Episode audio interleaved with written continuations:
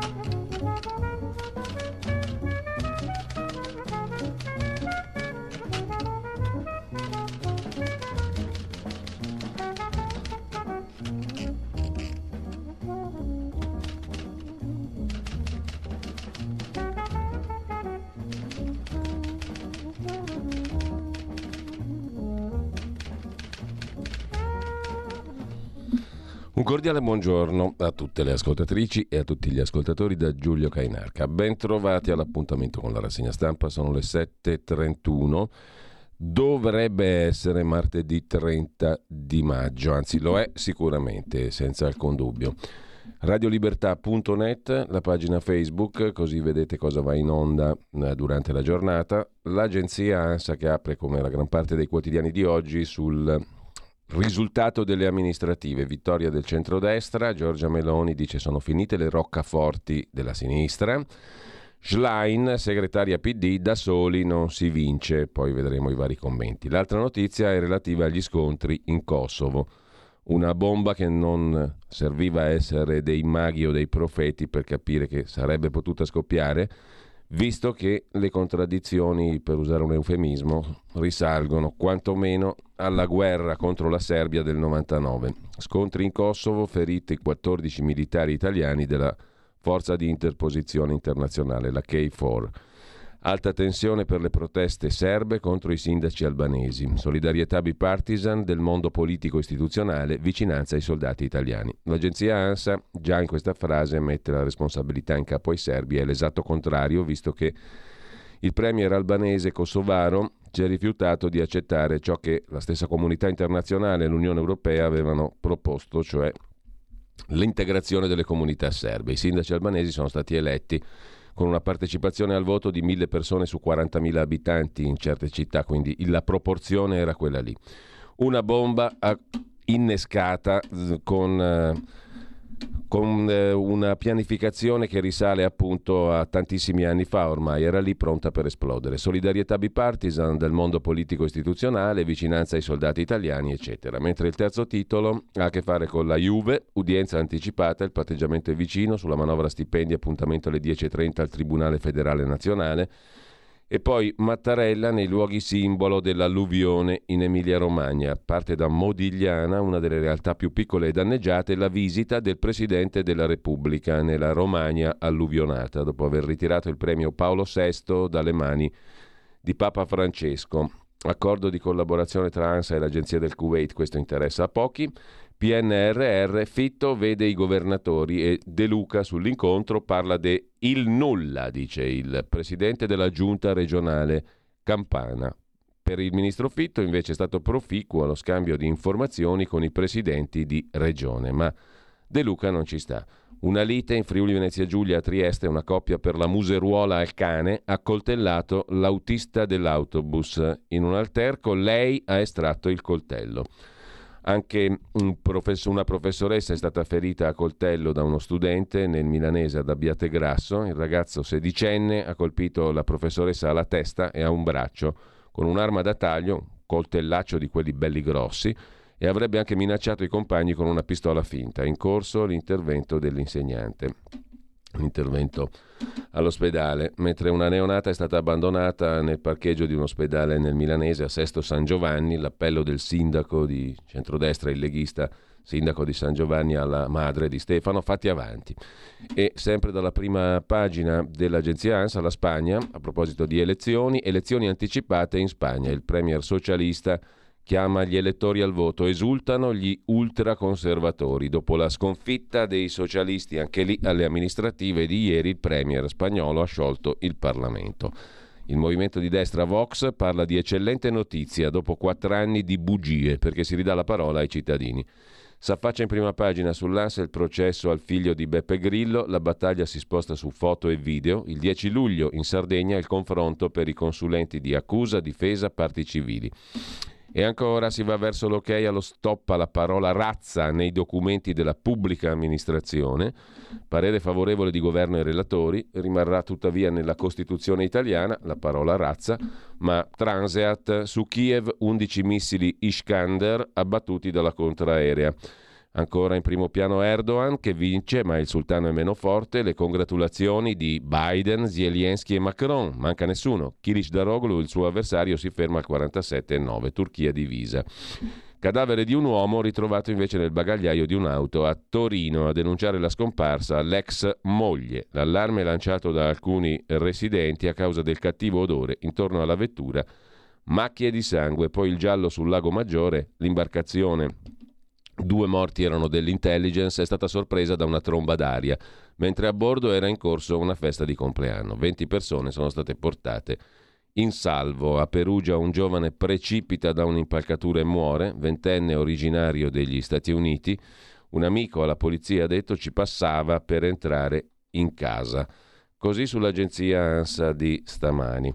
Eh, vediamo velocemente anche il primo piano delle altre due agenzie principali, ADN Kronos e AGI, le comunali in primo luogo, poi il Kosovo, di cui parleremo dettagliatamente stamattina, le elezioni in Spagna, l'abbandono della neonata davanti all'ospedale di Sesto San Giovanni, l'ex direttore di Avvenire Marco Tarquinio io candidato per i 5 Stelle alle europee, falso, non esiste. L'addio a Isa Barzizza, la spalla cinematografica di Totò, morta a 93 anni. E mm, sempre in primo piano sull'agenzia di N. Cronos, Vallanzasca che resta in carcere. Il tribunale di sorveglianza nega la cura all'esterno. Vediamo pure l'Aggi, l'agenzia dell'ENI, valanga del centrodestra alle comunali, l'attacco di droni su Mosca, danni ad edifici. E ancora saranno 15 milioni e mezzo gli italiani in viaggio per il 2 giugno, perché gli italiani stanno benone altro che la crisi economica, mediamente tre notti di vacanza per una spesa di 454 euro pro capite. E avanti così, Madama la Marchesa. Non vuole mettere la museruola al cane, accoltella l'autista dell'autobus, è accaduto a Trieste, il conducente era intervenuto per difendere il controllore da una coppia. Non è grave, fortunatamente. Ultimi giorni di maggio con temporali pomeridiani, sottolinea l'agenzia AGI. E a questo punto vediamo anche l'apertura di Dagospia, Elli a pezzi, con i suoi padrini. I padrini di Ellie Schlein, politicamente parlando, sono Franceschini e Boccia. PD in Braghe, vince unicamente a Vicenza in casa della Lega con la lista civica di Possamai che guarda caso non ha voluto l'appoggio di Ellis Line. Come è già accaduto a Verona col civico Tommasi, i veneti non si lasciano abbindolare dalle supercazzole arcobaleno, ius soli, utero in affitto. I veneti puntano alle cose concrete, scrive Dagospia, sconfitta per Boccia e Franceschini che hanno issato la svalvolata Elli alla segreteria del PD, illusi di poterla comandare a loro piacimento. E adesso Franceschini e Boccia e quelli lì si ritrovano i riformisti del PD sul piede di guerra. Così apre Dagospia. Intanto vediamo pure le prime pagine dei quotidiani di oggi. Cominciamo da Avvenire, il quotidiano di ispirazione cattolica, le città girano a destra, il titolo principale, il risultato chiaro, la proposta di governo torna centrale e poi una pagina interessante, pagina 5, dedicata all'analisi del voto in Turchia, poi la vediamo. Ma c'è anche un'altra questione che si affaccia in prima pagina, ovvero vi ricordate di Luca Atanasio, l'ambasciatore italiano ammazzato in Congo? In gioco l'onore dello Stato, il governo non si è ancora costituito. Parte civile ricorda in prima pagina avvenire. Il silenzio del governo sul caso Atanasio. È in gioco l'onore dello Stato italiano. Il governo deve decidere se partecipare al procedimento giudiziario come ha già fatto in Congo. Pesano le pressioni e i rapporti con le agenzie dell'ONU. l'ipotesi di un coinvolgimento dell'Avvocatura dello Stato. Giovedì la nuova udienza attesa per la richiesta di immunità avanzata dai funzionari del programma alimentare mondiale per cui lavorava anche Atanasio che cercano un salvacondotto, i timori del papà dell'ambasciatore. Un muro di gomma, scrive Avvenire. Chi ha seguito le prime battute del processo Atanasio a Roma, imputati due funzionari del programma alimentare mondiale delle Nazioni Unite, per la morte dell'ambasciatore italiano Luca Atanasio, del carabiniere Vittorio Iacovacci e del loro autista Mustafa Milambo in Congo 22 febbraio del 21, non esita a utilizzare questa immagine per spiegare cosa sta succedendo. Da una parte c'è la richiesta avanzata dall'organizzazione dell'ONU, cioè il PAM, Programma Alimentare Mondiale, che è pronta a utilizzare lo strumento dell'immunità diplomatica per mettere al riparo dal processo Rocco Leone e Mansur Luguru Ruagasa, imputati per non avere garantito la sicurezza di Atanasio, con accuse che vanno dall'omicidio colposo all'imperizia fino alle omesse cautele. In secondo luogo c'è anche il timore che da qui al primo giugno e oltre, se l'udienza di giovedì dovesse essere interlocutoria, il governo possa scegliere di non costituirsi parte civile nel procedimento, decisione che è considerata fondamentale da familiari e legali delle vittime. Dal punto di vista dell'immaginario simbolico e dell'etica, innanzitutto, perché è in gioco l'onore dello Stato, ha detto Salvatore Atanasio, padre di Luca. Il muro di gomma sembra inespugnabile, scrive ancora Diego Motta su Avvenire, perché il quadro è complicato, innanzitutto dal punto di vista diplomatico. L'Italia è paese membro dell'ONU e Roma ospita la sede internazionale del PAM, del Programma Alimentare Mondiale, e della FAO. È comprensibile da questo punto di vista che il governo tenga in considerazione questo aspetto, premurandosi di non compromettere i rapporti con le Nazioni Unite.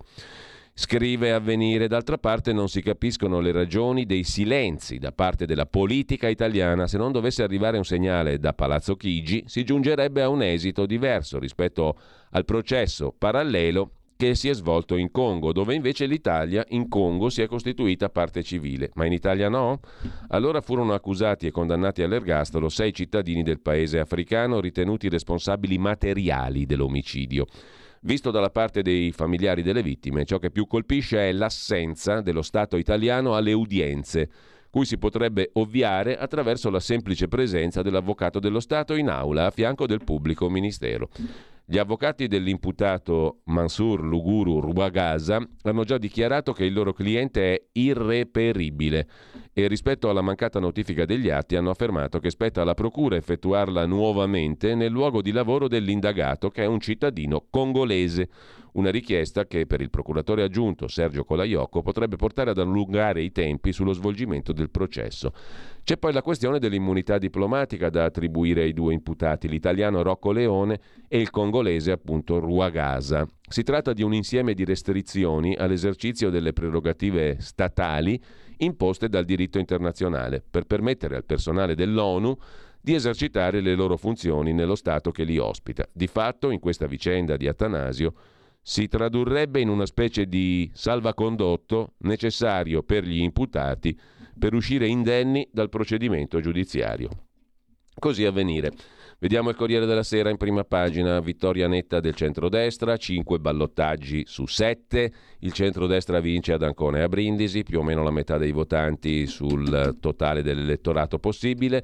A Catania Trantino di Fratelli d'Italia eletto al primo turno, Schlein convoca la segreteria e dice è un errore correre da soli. Con chi bisogna correre se non da soli? Coi 5 Stelle, siamo sempre là più o meno nel campo delle famose 100 pertiche. In Kosovo Molotov sui soldati italiani, 14 feriti e poi conservatori e popolari è il nuovo asse che scuote la Spagna, scrive Aldo Cazzullo. È un messaggio all'Europa che arriva dalla Spagna. La Spagna può diventare laboratorio del ribaltone europeo, una nuova alleanza tra popolari e conservatori di Vox, che è poi lo schema di Giorgia Meloni, opina Aldo Cazzullo in prima pagina sul Corriere della Sera. Pagina 38 c'è il resto dell'opinamento, vale a dire in estrema sintesi la Spagna laboratorio per l'Europa. Se il prossimo 23 luglio, quando si vota in Spagna, non avrà la maggioranza assoluta, la destra dovrà trovare accordi con baschi e catalani, non sarà facile.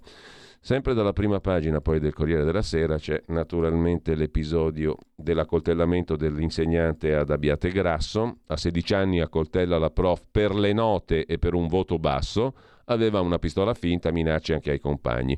però non sembrava particolarmente problematico a parte alcuni scherzi di dubbio gusto in aula. A 16 anni con un coltello da caccia, un coltellazzo che fa paura a vederlo, ferisce l'insegnante di storia italiano che voleva interrogarlo. Ma non siamo negli Stati Uniti, dice alla consorte di Enrico Letta Gianna Fregonara il ministro dell'istruzione Valditara. La pandemia ha incrinato le relazioni. Diamocela col Covid che passiamo tutto, questa storia del Covid fa passare i treni, ma comunque la pandemia ha incrinato le relazioni. I dati delle aggressioni ai docenti sono allarmanti, ma non siamo in America, dice il ministro Valditara. A scuola serve lo psicologo, o magari il poliziotto a volte. Comunque eh, mentre gli sforzi diplomatici non sono riusciti a sanare la piaga aperta del Kosovo, era una guerra giusta, vero? Giustissima quella del 99, ha prodotto risultati fantastici, hanno messo su un governo di tagliagole, il serpente dei Balcani, ve lo ricordate? Hashim Taci, il primo premier della meravigliosa nazione kosovara non riconosciuta da centinaia di stati, peraltro al mondo, il che la dice già abbastanza lunga. Al di là di questo, comunque, Corriere della Sera lo lasciamo per andare al fatto quotidiano di Marco Travaglio, un bel titolo con un bel latinorum, morituri te salutant. Così il fatto di Travaglio incornicia i ballottaggi. Trionfano le destre, effetto Schlein. A rovescio, il PD perde la Toscana, perde Ancona, a Brindisi va giù anche il Movimento 5 Stelle, oltre che il centro-sinistra, eppure la Sicilia va a destra ai democratici solo Vicenza, ma con un sindaco che si è allontanato moltissimo da Ellis Line ed è un lettiano. Ehi, c'è nessuno? chiama Marco Travaglio nell'editoriale. Non c'è bisogno dell'armocromista e dai per intonare i colori vincenti nei ballottaggi. Il nero di Fratelli d'Italia, il verde della Lega, rimasto un po' indietro Travaglio, e l'azzurro di quel che resta di Forza Italia. Chi vaneggiava di un pareggio o di uno stop all'onda destroide delle politiche o assume sostanze psicotrope o confonde i desideri con la realtà. Fratelli d'Italia ha smesso di crescere ma si è assestata poco sotto il 30%, quattro punti sopra le politiche, Lega e Forza Italia stabili. Chi dovrebbe interrogarsi con angoscia, a parte il fu sesto polo, sono PD e 5 Stelle sconfitti anche alle comunali e senza l'alibi di mancate alleanze, anche là dove erano divisi al primo turno si sono uniti al secondo, ma l'effetto ballottaggio non è scattato, salvo Vicenza. O non è bastato. Nei migliori dei casi PD e 5 Stelle hanno perso per due punti, nei peggiori 8 o 10. Questo vuol dire che la partita non è disperata. Nell'Italia divisa in due basta poco per ribaltare l'equilibrio, purché si capisca dov'è il problema e si inizi a risolverlo, scrive Travaglio, che il problema sa sempre dov'è e sa sempre come risolverlo. Le comunali dimostrano che la soluzione non è partire da alleanze stabili o unioni più strette, ma lasciar liberi Schlein e Conte di marcare le proprie identità per recuperare astenuti e delusi da loro e dalle destre, tanto più che il prossimo appuntamento elettorale europee 24 proporzionale, la legge, impone corse solitarie, non coalizioni. Ma i due leader devono domandarsi come mai, con tutte le porcate, i flop collezionati dal governo infame nei primi otto mesi, infame ce l'abbiamo messo noi, eh, sia ben chiaro, non lo scrive Travaglio, collezionati dal governo nei primi otto mesi, come mai con tutto sto schifo di governo i loro partiti si sono inchiodati ai numeri del 25 settembre, cioè del voto per le politiche che ha generato questo orrido governo? Le risposte sono diverse, anzi opposte, per PD e 5 Stelle, scrive e opina a sua volta il direttore del Fatto Quotidiano. Conte ha dato ai 5 Stelle un'identità forte, pacifismo, diritti sociali, ambientalismo, legalitarismo radicali e gode di un robusto consenso personale per il buon ricordo lasciato da Premier, cioè Conte ottimo massimo, ma non ha classe dirigente sui territori ed è troppo lento nel costruirla. Ellis Line di classe dirigente ne ha fin troppa, ma non è la sua. Gli iscritti volevano Bonaccini, ha gran consenso sui media e basta. La pompano da tre mesi, ma non fra i cittadini, che non hanno ancora capito cosa dice né cosa vuole, persa com'è nell'eterna mediazione fra correnti, costretta a supercazzole incomprensibili, astruse, elitarie, lontanissime dalla vita della gente. In cima ai pensieri degli italiani ci sono welfare e guerra. Sulla guerra il PD ha la stessa posizione della Meloni. Quanto al welfare, i suoi pigolii su precariato, salario minimo, RDC, extra profitti, PNRR, super bonus – non si sentono, coperti dagli strilli su questioni di cui non frega niente a nessuno. Dalle pippe sull'agenda Draghi, il PD è passato all'Aventino sul caso Cospito Donzelli del Mastro, alle barricate per gli automartiri Fazio Annunziata. Dal non ci hanno visti arrivare al perché è arrivato qualcuno? Così la vede il direttore del Fatto Quotidiano, da par suo. Mister Meloni, il compagno di Giorgia Meloni Gianbruno in azione, prima attaccava Berlusconi, poi trattava con Marina. Chiamalo scemo. Kosovo, feriti 11 alpini nella guerra rimossa, la pace NATO, scontri fra serbi e truppe di Pristina, bella pace quella fatta dalla NATO con le bombe del 99 e poi Palazzo Chigi, Leni, i colossi delle armi, i fondi dell'Istituto Affari Internazionali di Natalie Tocci, firma della stampa, analista di politica internazionale e compagnia. Dove c'è il quattrino c'è l'interesse, l'idea. L'ideale è sempre nutrito dal quattrino, scopre il fatto quotidiano. Andiamo al giornale. Il giornale adesso lo carichiamo con molta, molta pazienza, con molta, molta lentezza. La lentezza è la virtù dei forti, così diceva Socrate, di pomeriggio peraltro. E noi attendiamo che arrivi prima di questo pomeriggio la prima pagina del giornale. Il giornale, eccolo qua, eh, lo vediamo quasi subito. La prima pagina si apre a tutta pagina con il titolo principale La Schlein rottama il PD. Le comunali, eccetera. La Spagna, la destra vince le elezioni e si va al voto. Intervista ad Antonio Tajani: il governo esce rafforzato, Forza Italia. E chiaramente è determinante. In Kosovo, Molotov sui soldati italiani. C'è il pezzo di Fausto Biloslavo che vale la pena di leggere subito, di commento alla situazione del Kosovo, giusto appunto. Mm, la mano di Mosca, scrive Biloslavo, dietro l'escalation. Così si apre un nuovo fronte per l'Europa. I servizi segreti da tempo hanno lanciato l'allarme sul Kosovo, pronto a fare il botto, a schioppare. Assieme a Moldavia e Georgia sarebbero l'obiettivo di operazioni destabilizzanti dell'intelligence russa per aprire altri fronti in Europa. Una spina nel fianco alle porte di casa nostra come diversivo rispetto all'Ucraina. In realtà ci vuole poco ad attizzare i Balcani, che sono capaci di infiammarsi da soli, scrive Biloslavo. I duri scontri di ieri in Nord Kosovo, il ferimento dei nostri soldati in missione K4 dell'Alleanza Atlantica, della Nato, sono le scintille esplosive di una crisi annunciata. Le radici del bubbone risalgono all'intervento alleato contro i serbi e Belgrado per il pugno di ferro e i crimini contro l'etnia albanese che portò all'indipendenza del Kosovo, non riconosciuta da tutti i paesi. Nel nord l'area di Mitrovica è sempre rimasta un'orgogliosa enclave abitata da serbi, che non vuol saperne del governo kosovaro di Pristina. Dopo l'invasione in Ucraina, la prima scintilla è stata l'imposizione delle targhe kosovare alle automobili. Ai pochi serbi che si sono piegati hanno bruciato la macchina.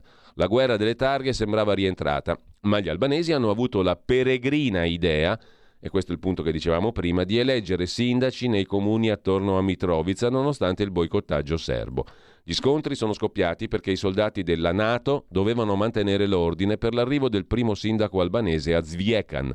Nella cittadina, a maggioranza serba, è stato votato da 1500 abitanti su 45.000. Capirai che sindaco, inevitabile lo scontro che per ora avrebbe registrato solo Molotov, bastoni, pietre, non ancora Kalashnikov, che ogni famiglia tiene in casa. Gli italiani sono in mezzo, con 700 uomini su 4.000 della K4 e il generale Angelo Michele Ristuccia che comanda la missione KFOR della Nato. Prima degli scontri aveva sentito il capo di Stato Maggiore serbo Milan Mojsilovic. Belgrado ha schierato da due giorni l'esercito al confine in stato di massima allerta. L'Italia è in prima linea anche sul versante politico dopo la visita congiunta dei ministri di esteri e difesa Tajani Crosetto nell'area. Tajani ha subito chiamato il premier kosovaro Albin Kurti con la K il governo serbo lo accusa di gettare benzina sul fuoco con il velato appoggio americano che in Kosovo mantiene Camp Bond Steel, la più grande base nei Balcani. L'Europa a fatica sembrava aver raggiunto con i contendenti accordi di massima per il riconoscimento reciproco. La violenza delle ultime ore potrebbe diventare l'epitaffio delle speranze negoziali. Per il ministro degli esteri russo Lavrov si sta sviluppando una situazione esplosiva nel cuore dell'Europa dove la Nato sferrò un'aggressione contro la Jugoslavia nel 99. Da mesi l'ambasciatore russo a Belgrado stuzzica sul Kosovo. Si era fatto filmare mentre visitava due basi militari vicino al confine kosovaro, accompagnato dal ministro della difesa serbo. Non è escluso che la brigata Wagner abbia cominciato, conclude Fausto Biloslavo sul giornale, a infiltrare le enclave serbe per arruolare adepti. Dall'altra parte della barricata il primo ministro albanese Edi Rama ha visitato Pristina attaccando le teatrali manovre militari serbe. Un miscuglio esplosivo, vecchi rancori, nuove provocazioni, il tutto rischia di scoppiarci in faccia a un tiro di schioppo dall'Italia. Così Fausto Biloslavo sul giornale, sempre sul giornale, bisogna segnalare a centro pagina il terrore che entra in classe, ogni settimana c'è un atto di violenza, non solo il fatto di Abbiate Grasso, e sempre dal primo piano del giornale vi segnalo anche, eh, andiamo velocissimamente, poi vediamo le altre prime pagine, il pezzo di Luca Fazzo Cronista giudiziario sulla questione della Corte dei Conti. La sinistra scopre gli eroici magistrati della Corte dei Conti, fa il tifo per la magistratura contabile, ma le spese della Corte dei Conti sono più dei soldi che recupera. L'esercito di dipendenti costa 175 milioni di euro all'anno. La Corte dei Conti ne porta a casa 95. Insomma, un bell'affare la Corte dei Conti. C'è il giudice? No, non c'è. Non viene? No, ha lavorato ieri. Via Marina, una delle più verdi e silenziose di Milano. Eh, tra i platani della Villa Reale, una palazzina tutta ori e tutta stucchi, ciumbia, che ospita, che cosa? La sede lombarda della Corte dei Conti, la giustizia contabile, la nuova icona della sinistra antigovernativa. Anche a Milano c'è chi fa la bella vita, tipo i magistrati della Corte dei Conti. Il giudice c'è oggi? No, non c'è. E perché non c'è? Perché ha lavorato ieri, cosa volete che lavori anche oggi? Così inizia eh, la storia raccontata da Luca Fazzo sulla questione della Corte dei Conti. Mentre la Procura di Brescia se ne occupa Felice Manti, chiede l'archiviazione di Conte, inteso come Giuseppi, e Speranza, l'ex ministro della Salute, sulla questione del processo Covid. La Procura di Brescia non vuole processare Giuseppe Conte e l'ex ministro Speranza. Ira dei familiari, scrive Manti sul giornale. Il leader dei 5 Stelle è soddisfatto, ho sempre avuto fiducia, eccetera. I legali della Bergamasca dicono questa non è giustizia. Molte morti si potevano evitare, qualcuno paghi. E sempre dal giornale, già che ci siamo, a Milano è caos in procura e se ne occupa di nuovo il cronista giudiziario Luca Fazzo. Perché? Perché uno dei pubblici ministeri della Procura di Milano è indagato niente di meno che per pedopornografia. Il vice procuratore onorario di Palazzo di Giustizia finisce in un'inchiesta sui pedofili. Posizione stralciata perché sui magistrati di Milano è competente la Procura di Brescia è uno dei tanti peones della giustizia, magistrati avventizi, pagati a cottimo, sulle spalle loro grava buona parte del carico dei processi considerati minori, da una manciata di giorni il vice procuratore onorario, in servizio nel Palazzo di Giustizia di Milano, è al centro di una delicata inchiesta per pedopornografia. Sempre in tema di giustizia, poi c'è da segnalare sul giornale la vicenda di due imputati eccellenti, più o meno eccellenti, eh, la pietas non è fragilità o perdono, è uno dei pilastri della giustizia. È una giustizia che non ha bisogno di essere spietata. La pietas non gode di buona salute.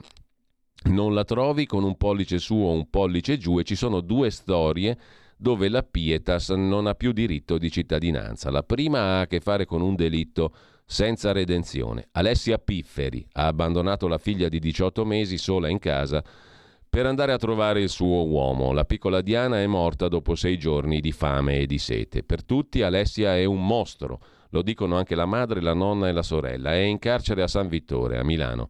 Passa le giornate in cella a guardare il soffitto, non si aspetta perdono. Ha chiesto di portare di persona un fiore sulla tomba della figlia. È tutto quello che può fare per placare i suoi demoni e non servirà a nulla. La risposta dei giudici burocratica. La richiesta non rientra tra quelle previste dall'ordinamento penitenziario. Questo no, commenta sul giornale Vittorio Macioce, questo no dei giudici potrebbe nascondere una paura, cioè cosa dirà l'opinione pubblica se permettiamo a questa madre mostro di portare un fiore sulla tomba della figlia che ha fatto morire. La speranza è che non sia così, perché la gente non conosce la Pietas. La seconda storia è quella di Renato Vallanzasca. René non è più bello e sopravvive a se stesso nel carcere di Bollate. È uno spettro ormai, fatica a ricordare qualcosa di sé. I suoi avvocati hanno chiesto di farlo curare a casa, di differire la pena fino a una morte che arriverà presto. Il tribunale di sorveglianza ha risposto di no. Il boss della Comasina può essere curato in carcere. Fine pena, mai. Vallanzasca ha 73 anni, 50 li ha passati in carcere. Qualcuno dice che l'ultima volta è voluto tornarci rubando una cosa da poco. È il simbolo della Milano a mano armata. Punite la leggenda, ma per favore lasciate morire in pace. L'uomo, scrive Vittorio Macioce su Il Giornale. Con questo lasciamo la prima pagina del giornale, non solo la prima pagina a dir la verità. Eh, tra l'altro, per quanto concerne invece le elezioni locali, qui torniamo brevemente ad avvenire perché sul dorso milanese, ma insomma i risultati sono risultati, non è questione di interpretazioni ideologiche, in Lombardia invece ha vinto il centro-sinistra nei ballottaggi. Il centro-sinistra ha fatto il pieno.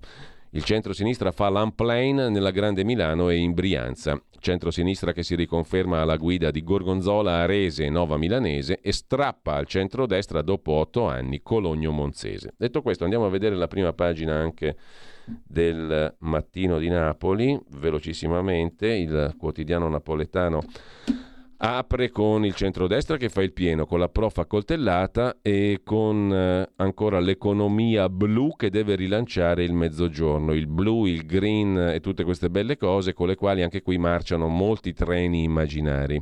Il PNRR, Fitto incontra i governatori ed è gelo con De Luca, questo l'abbiamo già visto e quindi dal mattino passiamo al tempo di Roma.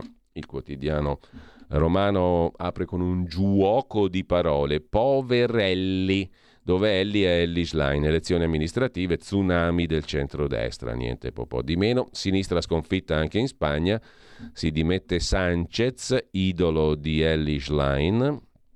Pure Valencia amo perso, dice nella vignetta di Osho, nella foto vignetta di Osho Sanchez. E di fronte a lui c'è Ellie Line che gli risponde: Però amo vinto a Vicenzia.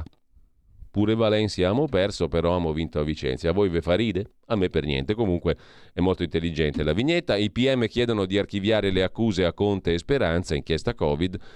Consiglio federale Lega, Salvini confermato segretario. Adesso cambiamo l'Europa. A pagina 6 si trova l'articolo di Luigi Frasca. Ieri è stato il giorno del Consiglio federale della Lega nella sede del partito in via Bellerio a Milano. La prima novità è la conferma del raduno di Pontida 16-17 settembre. L'auspicio in vista delle elezioni europee dell'anno prossimo costruire un centrodestra alternativo alla sinistra con buona pace dei sostenitori della maggioranza Ursula. Circa due ore e mezza di riunione, incontro poi seguito da uh, un incontro ad Arcore fra Salvini e Berlusconi, un incontro lungo e cordiale. Eh, Berlusconi, ha detto Salvini, è in grande forma, è al lavoro su tanti dossier, è sorridente e determinato. Il confronto fra i due è stata un'occasione, scrive il Tempo, per analizzare con grande soddisfazione i successi dei primi mesi di governo, commentare gli eccellenti risultati delle elezioni amministrative che sono assolutamente confortanti per il centrodestra e ragionare sul futuro in vista delle elezioni europee. Proprio il voto per l'Europarlamento 9 giugno 24 è fra i temi trattati dal Parlamentino del Carroccio, dal Consiglio federale. Era presente anche il ministro Giorgetti. Al momento il centrodestra è schierato in ordine sparso, Forza Italia nel Partito Popolare Europeo, Fratelli d'Italia nel gruppo Conservatori e Riformisti, il Carroccio fa parte di Identità e Democrazia. La Lega conferma il giudizio negativo sull'asse tra Partito Popolare Europeo e Socialisti, l'auspicio è costruire un centrodestra alternativo alla sinistra. È stato confermato anche pieno mandato al segretario Salvini per incontri a 360 gradi in vista delle europee. L'obiettivo della Lega non cambia, essere determinanti a Bruxelles, cambiare le politiche ideologiche contro lavoro, sviluppo, auto, casa, famiglia, made in Italy. Il Consiglio federale della Lega ha stabilito che il raduno di Pontida si terrà nel weekend del 16-17 settembre con eh, il sabato dedicato, come da tradizione, all'Assemblea dei Giovani, la domenica agli interventi sul megapalco, mentre i congressi regionali dovrebbero tenersi a partire da metà giugno nelle Marche, in Veneto, Piemonte e Val d'Aosta. Eh, la riunione del Consiglio federale si è chiusa prima di conoscere i risultati dei ballottaggi, poi giudicati straordinari dalla Lega, perché confermano l'ottimo stato di salute del centrodestra e sono frutto del mix tra gradimento dei candidati e apprezzamento per l'azione di governo a livello nazionale. Straordinarie conferme, fa sapere la Lega, in Toscana. Vittoria simbolo a 20 miglia con l'ex parlamentare Flavio Di Muro. La Lega festeggia, per la prima volta entrerà nelle giunte ad Ancona e a Brindisi. Matteo Salvini sta salutando gli ottimi risultati del centro-destra al ballottaggio. Ha chiamato i sindaci eletti e anche lo sconfitto Francesco Rucco di Vicenza, protagonista di un grande recupero di consensi rispetto al primo turno, ma insufficiente a ribaltare il risultato. Da vice premier e ministro, Salvini continuerà la massima collaborazione con tutti i comuni, così si conchiude il pezzo del tempo di Roma. Sottosegretaria Borgonzoni in Emilia Romagna, salviamo i beni culturali, impegno per i luoghi del sapere, dice la sottosegretaria leghista alla cultura in visita alle zone alluvionate dell'Emilia Romagna. Ricostruire case, scuole, caserme, ripristinare i luoghi di cultura che contribuiscono a dare un senso di comunità. Così sul tempo. Dal tempo passiamo alla Repubblica. Ovviamente l'apertura sulle amministrative, il vento della destra è il titolo poco inventivo. Vicenza, dove parla il sindaco Possamai non schleiniano, ripartiamo da quello che ci unisce, e poi il Kosovo, battaglia tra serbi e soldati della Nato. Ma c'è anche il presidente uscente dell'Inps, uscito dell'Inps Tridico, tassare i profitti globali, welfare europeo e tante altre belle cose. Da Repubblica alla consorella, per parte di Agnelli Elkan, la stampa di Torino che apre la sua prima pagina con Meloni che stravince. Al PD va solo Vicenza. Poi L'informazione RAI, parla Bruno Voglino. Questo governo ha sulla RAI un'incomprensibile voglia di vendetta. Fabio Fazio anche. I patrioti cercano solo vendetta. Se lo dice lui, siamo tutti a posto. Mentre sempre dalla prima pagina della stampa la sconfitta socialista in Spagna, e poi Erdogan che trionfa tra brogli e violenza, scrive Esce Temel Kuran. Gli stranieri chiedono perché ha vinto di nuovo e, dice la scrittrice turca, io rispondo dicendo tre cose. Primo, le cifre non sono affidabili, brogli. Secondo, la competizione non è stata equa, avevamo contro uno Stato partito. Terzo, avete voglia di ascoltare la versione lunga dei fatti, se è così, pagina 24 della stampa di oggi.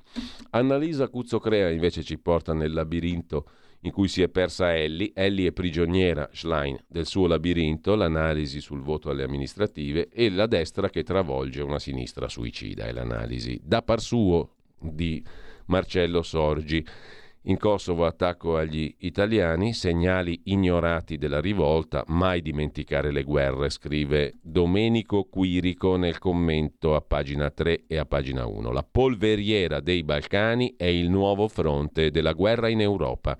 Belgrado spedisce truppe al confine, mentre Pristina, cioè il Kosovo, soffia sul nazionalismo albanese. Putin sta a guardare e aspetta che il fratello slavo, Vucic, apra una nuova crisi. I conti da saldare tra serbi e albanesi sono ancora troppi. I gruppi radicali ne approfittano per scatenare conflitti. Mai dimenticare le guerre, soprattutto quelle che abbiamo venduto come umanitarie, giustissime, sacrosante, scrive Quirico. I Balcani, per esempio, e il Kosovo, tutto archiviato per noi. Tra l'altro, eh, se non ci fossero stati e non ci fossero ancora per decenni ormai i soldati italiani, i monasteri serbi sarebbero stati distrutti dagli albanesi del Kosovo. Questo è fuori di dubbio. Ci sono i soldati italiani là a proteggere degli scrigni di religiosità, di storia, di arte e di cultura straordinariamente belli. Chiusa parentesi. Anche se il Kosovo, tipo il monastero dei Deciani, una meraviglia, una meraviglia meravigliosa, lasciatemi usare questa espressione stupida, ma è un, un luogo bellissimo protetto dai soldati italiani, perché se no, fine. Anche se il Kosovo non è riconosciuto da un grande numero di stati, anche se ci sono sul terreno le forze della Nato, e se i conti da saldare tra serbi e albanesi sono in realtà tanti. Le guerre, queste guerre che trasudano in puntature etniche e vendette antiche, non hanno mai fretta di tornare a far parte del passato, ma noi dimentichiamo i dettagli, li chiamiamo così. Vogliamo che siano dettagli. Abbiamo fretta di passare ad altro. Su via, il Kosovo non è stata un'operazione riuscita della Nato? L'alleanza non ha ben altro di cui occuparsi in questo momento che le piccole truci stagioni balcaniche? È il genere di parole queste con cui noi impacchettiamo ciò che non sappiamo risolvere fino in fondo. Del resto la prima guerra mondiale da dove partì? Proprio da lì, da quelle terre lì, no? Sembrava una scintillina, piccola. Mantenere lo status quo questo non lo scrive ehm, de, direttamente Quirico, ma viene naturale notarlo, no? Noi consideriamo appunto dettagli, come scrive Quirico, queste cose. Un dettaglio fu anche la prima guerra mondiale. Ad ogni modo, è il genere di parole queste con cui noi impacchettiamo ciò che non sappiamo risolvere fino in fondo. Mantenere lo status quo, congelare risentimenti faziosi, voglia di rivincite. Ecco la linea che abbiamo adottato in questa parte complicata e furente del mondo. Ma la sua efficacia si stinge col passare del tempo. Un giorno, nel novembre scorso, il dettaglio maledetto si presenta sotto forma di una cosa banale, le targhe delle automobili e i documenti di identità kosovari. Il governo degli albanesi del Kosovo, Pristina, esige che vengano riconosciuti da Belgrado. Ecco, tutto comincia così. Un dettaglio che cigola, poi si aggiunge dentello dopo dentello, protesta dopo protesta, qualche dettaglio più esplosivo. Per esempio il fatto che, contrariamente agli accordi, i kosovari non hanno dato vita alle comunità municipali previste dagli accordi nella zona nord dove sono maggioritari i serbi e i sindaci si dimettono per protesta.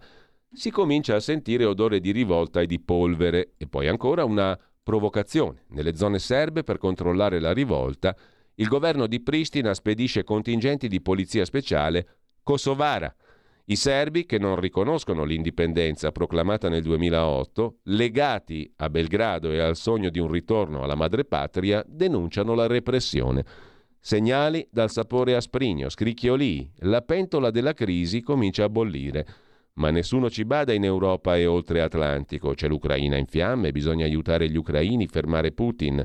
Intanto tra le montagne kosovare la temperatura tra le due comunità torna a livelli da alto forno. I serbi boicottano le elezioni amministrative di aprile. Cercano di impedire agli eletti kosovari che definiscono illegittimi di insediarsi con la scorta della polizia nei comuni del boicottaggio. Non hanno torto, visto che gli elettori sono stati una minuscola minoranza, 1500 su 45.000 iscritti al voto. Arrivano i blindati da Pristina, gli scontri per strada si accendono, auto vanno in fumo, lacrimogeni, armi, feriti, fino agli incidenti di ieri, italiani feriti mentre cercano di interporsi. Intanto, scrive ancora Domenico Quirico, pagina 3 della stampa di Torino, la Serbia mette l'esercito in stato di allerta, spedisce truppe al confine, come avviene ogni volta che la tensione cresce, chiede al contingente NATO di proteggere i 120.000 serbi su una popolazione di quasi 2 milioni o altrimenti provvederà da sola. La Serbia tradizionale, storica sponda della Russia nei Balcani, fratello slavo, a cui Putin non vede l'ora di offrire appoggio, aprendo un fronte meridionale nella nuova guerra europea e mondiale. Moltiplicare i fronti, una tattica perfetta per il Cremlino, che deve ricambiare l'usura che gli occidentali gli impongono con la disinvolta guerra per procura in Ucraina. È questo che rende l'ennesima crisi kosovara, scrive ancora Quirico, più pericolosa, perché di solito bastava un richiamo degli occidentali perché i kosovari raffreddassero la tensione sanno bene che solo il sostegno della Nato ha reso possibile l'indipendenza kosovara e può difenderli di fronte alla voglia di revanche di Belgrado, che non ha mai accettato la defezione della provincia ribelle. A Pristina c'è anche una statua che raffigura Bill Clinton, tanto per capirci, anche se le mani eh, della dirigenza kosovara le ha strette Bush quando è andato a riconoscere il Kosovo nel 2008. In ogni caso, sono consapevoli che i gruppi radicali della minoranza serba, collegati con le ben rodate organizzazioni mafiose, approfittano di ogni occasione per scatenare la guerra. Ma questa volta a muovere le fila a Pristina c'è un leader nazionalista, il primo ministro Albib Kurti, che pensa che sia il momento giusto per stringere i bulloni sul nord serbo per capire il perché basta leggere la biografia del signor Curti, due anni nelle galere serbe prima di fondare il suo partito radicale. Autodeterminazione, scritto col punto esclamativo, e la promessa di un ricongiungimento con la grande comune patria albanese. Le elezioni le ha vinte con lo slogan della lotta contro la corruzione, una vera economia parallela, e rassicurando gli ingenui occidentali, felicissimi di farsi ingannare che per lui i rapporti con la Serbia non sono un problema. La lotta alla corruzione l'ha rapidamente messa nel cassetto, dedicandosi con metodo invece a riportare all'ordine pretesto dopo pretesto, il nord serbo ribelle. Il rapporto privilegiato di Belgrado con Putin, nemico dell'Occidente, gli ha offerto lo scenario perfetto. Così presenta il Kosovo come una nuova Ucraina, democratica, filo occidentale, che i serbi e il loro alleato al Cremlino vorrebbero riassorbire nel sistema delle autocrazie. La vecchia tattica occidentale, sopire e rinviare di fronte al nuovo mondo in guerra, non basta più. La polveriera balcanica resta stipata di materiale esplosivo. E ora conclude Quirico. Che fare? Punto di domanda. Così in prima pagina e a pagina 3 sulla stampa di oggi. Mentre chiudiamo col buongiorno di Mattia Feltri, chiamiamoli dittatori. Il bello di non far politica mi è sembrato limpido ieri. Le cancellerie e le diplomazie europee si rallegrano con Erdogan rieletto alla presidenza della Turchia. Il bello di non essere ministro degli esteri italiani, indotto a entusiasmo per la solidità della democrazia turca e delle elezioni. Ma chiamiamoli dittatori come sono. E intanto lasciamo la stampa, andiamo a vedere anche la verità. La verità di Belpietro apre col titolo principale dedicato al PD che non ha visto arrivare gli elettori. Effetto Schlein, le amministrative sorridono a Meloni, Salvini e Berlusconi. In taglio alto i PM che non vogliono fare il processo a Conte e Speranza sulla pandemia. Francesco Borgonovo se ne occupa, parenti delle vittime furiosi, non resta che una commissione di inchiesta parlamentare. E poi in Israele zero morti causati solo dal Covid sotto i 50 anni, ricorda la verità. Il trionfo della destra anche in Spagna. Gli studi truffa sugli scienziati che accusano l'uomo per il clima, la bufala di Cook, quella di Linas, uno che tira torte in faccia agli avversari e arruola tra i catastrofisti. Gli astenuti, scrive Fabio Dragoni. L'ombra di Erdogan che si allunga sulle europee, gli scontri in Kosovo, che abbiamo già analizzato, mh, mm, analizzati qui sulla verità da Stefano Piazza, scontri in Kosovo e manifestanti che hanno ferito i, i soldati italiani. Infine si chiude con Milano, vigili denunciati per tortura e razzismo.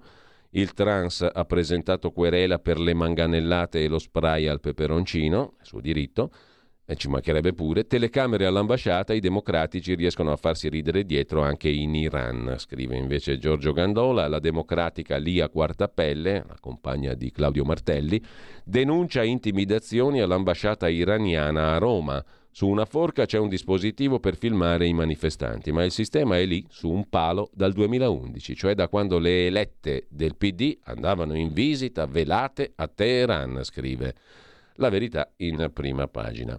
Dalla verità passiamo al libero. Ciaone a Elli è il titolo d'apertura col commento del direttore Alessandro Sallusti, il centrodestra Valanga, eccetera, eccetera. Il PD finito all'angolo tornerà a giocare sporco, scrive Fausto Cariotti, restano loro soltanto i magistrati si appoggeranno un'altra volta ai loro amici magistrati, quelli del PD. Scrive Cariotti, mentre la destra vola anche in Spagna, ora l'obiettivo è l'Europa. Il prossimo anno le elezioni continentali. Eh, il Kosovo, caos in piazza, Paola Natali lo commenta, e poi l'inchiesta Covid. Per i PM gli errori di Speranza e Conte non sono reati. Vittorio Feltri si occupa invece della Madonna di Trevignano. Vedere la Madonna adesso è diventato un crimine orrendo, scrive Feltri in prima pagina e a pagina 15 il caso della signora Gisella Cardia col marito, la Madonna che compare a Trevignano, eccetera. Sono poche le persone comuni che hanno attirato su di sé una così ampia attenzione mediatica, morbosa, quanto quella che ha suscitato Gisella Cardia, la veggente di Trevignano. Mi correggo, di comune la delicata signora in questione a tanto, non la notereste per la strada neppure se vi sforzaste e potrebbe incarnare la cosiddetta casalinga di Sulmona. Non è che una povera diavola, se vogliamo dirla tutta, ma anche qualcosa di speciale. Sostiene di vedere la Madonna e che questa le si presenti puntuale come un orologio svizzero ogni tre giorni del mese, stessa ora, stesso luogo, fasciata in tailleur sartoriali di ottima manifattura e di diverso colore, forse a seconda della stagione.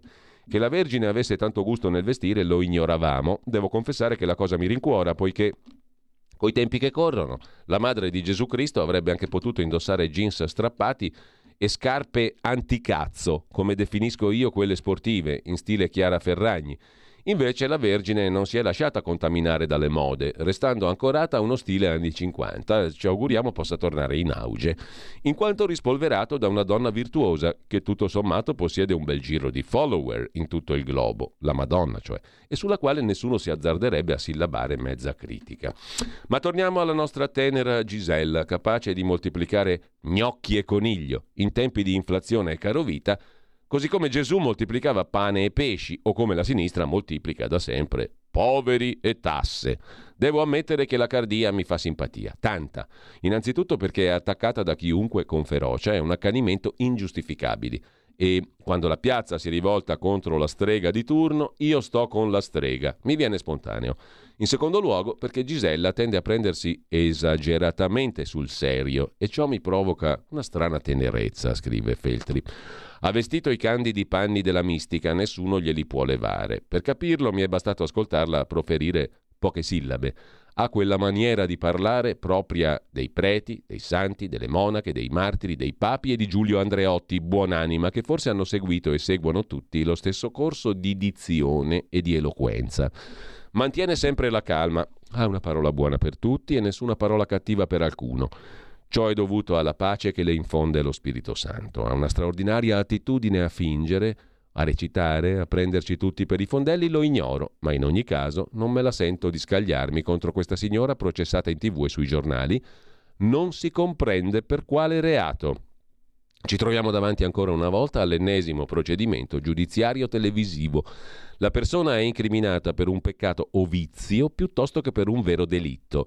Vedere la Madonna non è un crimine, affermare di vederla neppure. Fondare un'associazione di fedeli della Madonna in questione o organizzare riunioni in un prato per ricevere in pompa magna l'Immacolata non è un delitto. Ottenere donazioni spontanee idem. Insomma, io vedo tanta fuffa più che una condotta delittuosa, fermo restando che certe cose devono essere accertate non negli studi televisivi dove opinionisti da strapazzo senza opinioni ci propinano lezioncine di morale o catechismo, contorcendo le labbra a favore di telecamera in smorfie che comunicano scandalo e riprovazione nei confronti di Gisella, che ultimamente ha rivelato di aver conosciuto niente po' di meno, personalmente, che Gesù che ha descritto come un figo. Si dia il caso che la veggente, come è solita fare da sette anni a questa parte, anche il prossimo 3 giugno, alle ore 15, a Trevignano Romano, avrà un incontro con la sua amica Maria, la quale la farà depositaria di un messaggio, l'ennesimo, per i fedeli. Sarà vago e inconcludente come di norma. Cardia lo ha chiarito ai giornalisti che con impertinenza le chiedevano altre risposte. Si vede che non c'è proprio un cazzo da fare in paradiso, conclude Vittorio Feltri. Io assolverei questa donna da tutto, pure dai crimini che non ha commesso, giusto per la simpatia. Tra l'altro, nessuno si stupisce se qualcuno pensa che esistano il paradiso e l'inferno. Perché meravigliarsi se una casalinga fa quattro chiacchiere con la Vergine? Mentre lasciamo anche la prima pagina di Libero e adesso andiamo a dare un'occhiata anche alla prima pagina del manifesto. Il manifesto ha un simpatico titolo Ancona tu in apertura, cioè la destra che conquista appunto Ancona e Brindisi con eh, Giorgia Meloni fotografata di spalle con la bionda chioma. Anzi, la bionda nuca. Il PD fallisce la riconquista delle città toscane, Meloni esulta, Salvini ironizza sull'effetto Schlein. Il Sole 24 Ore invece, il quotidiano di Confindustria, si occupa del super bonus. 30 miliardi sono ancora bloccati. Solo la metà dello stock di crediti ha completato l'iter per il trasferimento. Insomma, c'è ancora una massa di circa 30 miliardi di euro di crediti fiscali legati al super bonus che fatica a trovare uno sbocco sul mercato. Questo emerge guardando i numeri resi noti in audizione da Ministero del Tesoro, Finanze e Ragioneria Generale dello Stato in Commissione Bilancio alla Camera, confrontandoli con cifre già rese note dall'amministrazione finanziaria. Numeri aggiornati a fine aprile che certificano che le ultime manovre per sbloccare i crediti fiscali non hanno ancora sortito gli effetti sperati, anche perché all'appello mancano ancora la riapertura del canale delle poste e l'attivazione della piattaforma annunciata da Enel. L'altro tema in primo piano sul quotidiano di Confindustria invece è la questione del PNRR, controlli sul PNRR per dirigenti e politici lo scudo fino al 2026.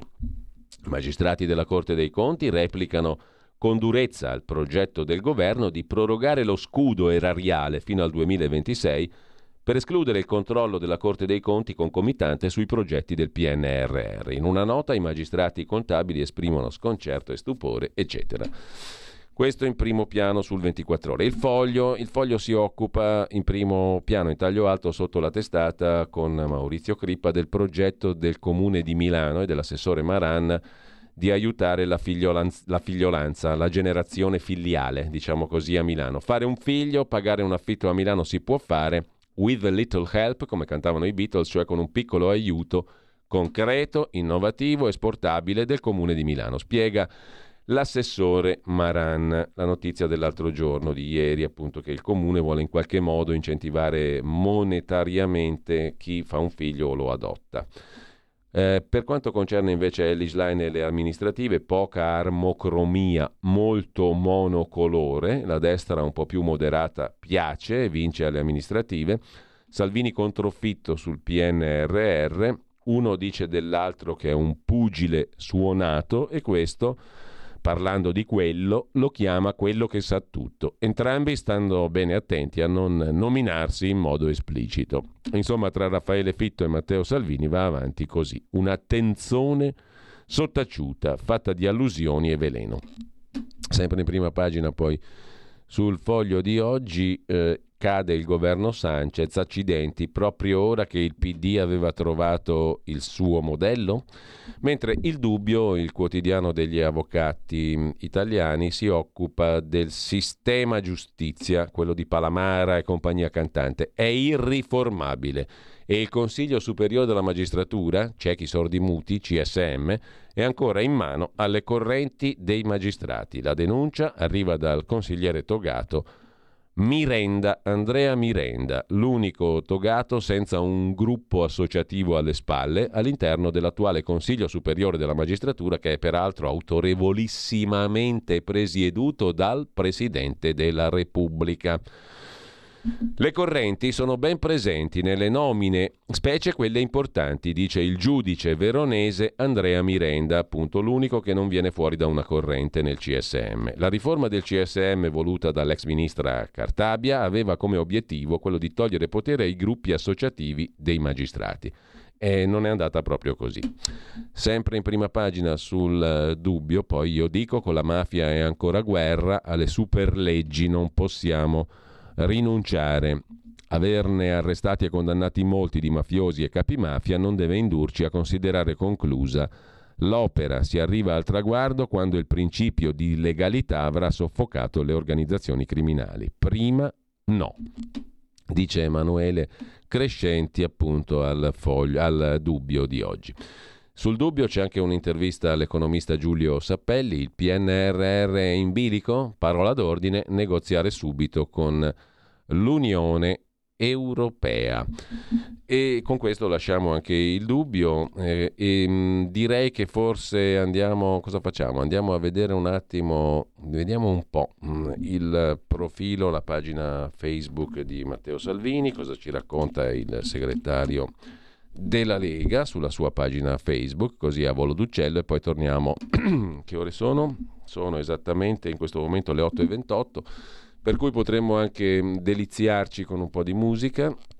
Dopo aver visto la pagina Facebook di Matteo Salvini, il PD è in salute, invece la destra frena, vinceremo i ballottaggi. Le affermazioni di Ellis Line il 16 maggio del 2023. Ironizza Matteo Salvini, si è visto effetto Schlein con tanto di hashtag. Straordinari risultati per la Lega e il centrodestra in tutta Italia, storiche vittorie ad Ancona, sempre amministrata dalla sinistra fino a ieri, e Brindisi, trionfo in uh, Toscana con le riconquiste di Pisa, Massa, Siena, in attesa dei risultati del primo turno in Sicilia, nei quali siamo molto fiduciosi, scrive Matteo Salvini. Mm, con questo Romagnoli e Emiliani siete gente straordinaria, il governo è con voi, il cuore di tutti gli italiani è con voi, dice Matteo Salvini. In questo momento si vede lo spirito del paese che si unisce di fronte alle difficoltà. Una dichiarazione di un minuto e venti secondi che ci conduce appunto alle 8.30, quella del segretario federale della Lega. Popolazione incredibile, quella romagnola, quella emiliana, si è stati a incontrare imprenditori, cittadini, volontari, amministratori, agricoltori, sia in Romagna che in Emilia. A Forlì, a Brisighella, gente che si è rimboccata le maniche e che ringrazia i volontari da tutta Italia, arrivati veramente da tutta Italia, adesso Il governo, che ha già trovato 2 miliardi, però deve fare di più, deve trovare di più, deve correre di più e soprattutto tutti coloro che la terra lo conoscono, le montagne, i fiumi, i boschi li conoscono, dicono mi raccomando adesso manutenzione, manutenzione togliere tutti gli arbusti, tutti gli alberi, tutti i tronchi dai gretti dei fiumi, dei torrenti, manutenere le montagne, sistemare gli argini.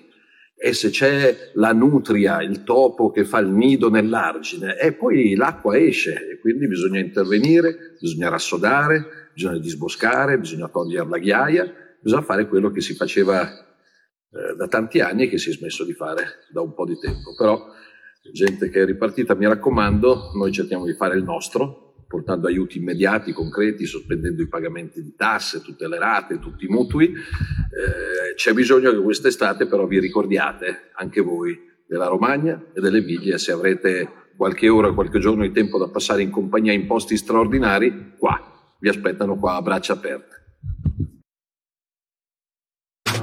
Stai ascoltando Radio Libertà. La tua voce libera, senza filtri né censura. La tua radio.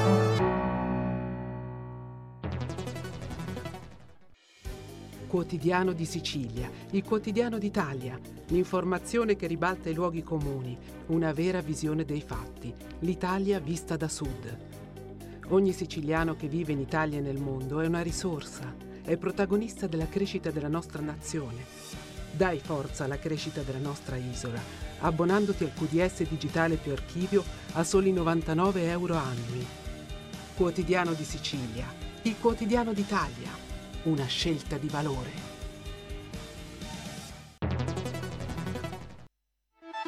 Stai ascoltando Radio Libertà, la tua voce libera, senza filtri né censure, la tua radio.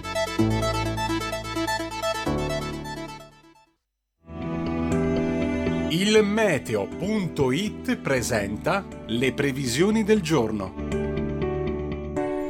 Moderata alta pressione sull'Italia, ma meno forte, soprattutto sulle regioni centro-meridionali, temperature stazionarie. Nella prima parte della giornata avremo un ampio soleggiamento su quasi tutto il territorio nazionale, anche se non sono escluse delle nubi sul Lazio, Abruzzo, Molise e al sud.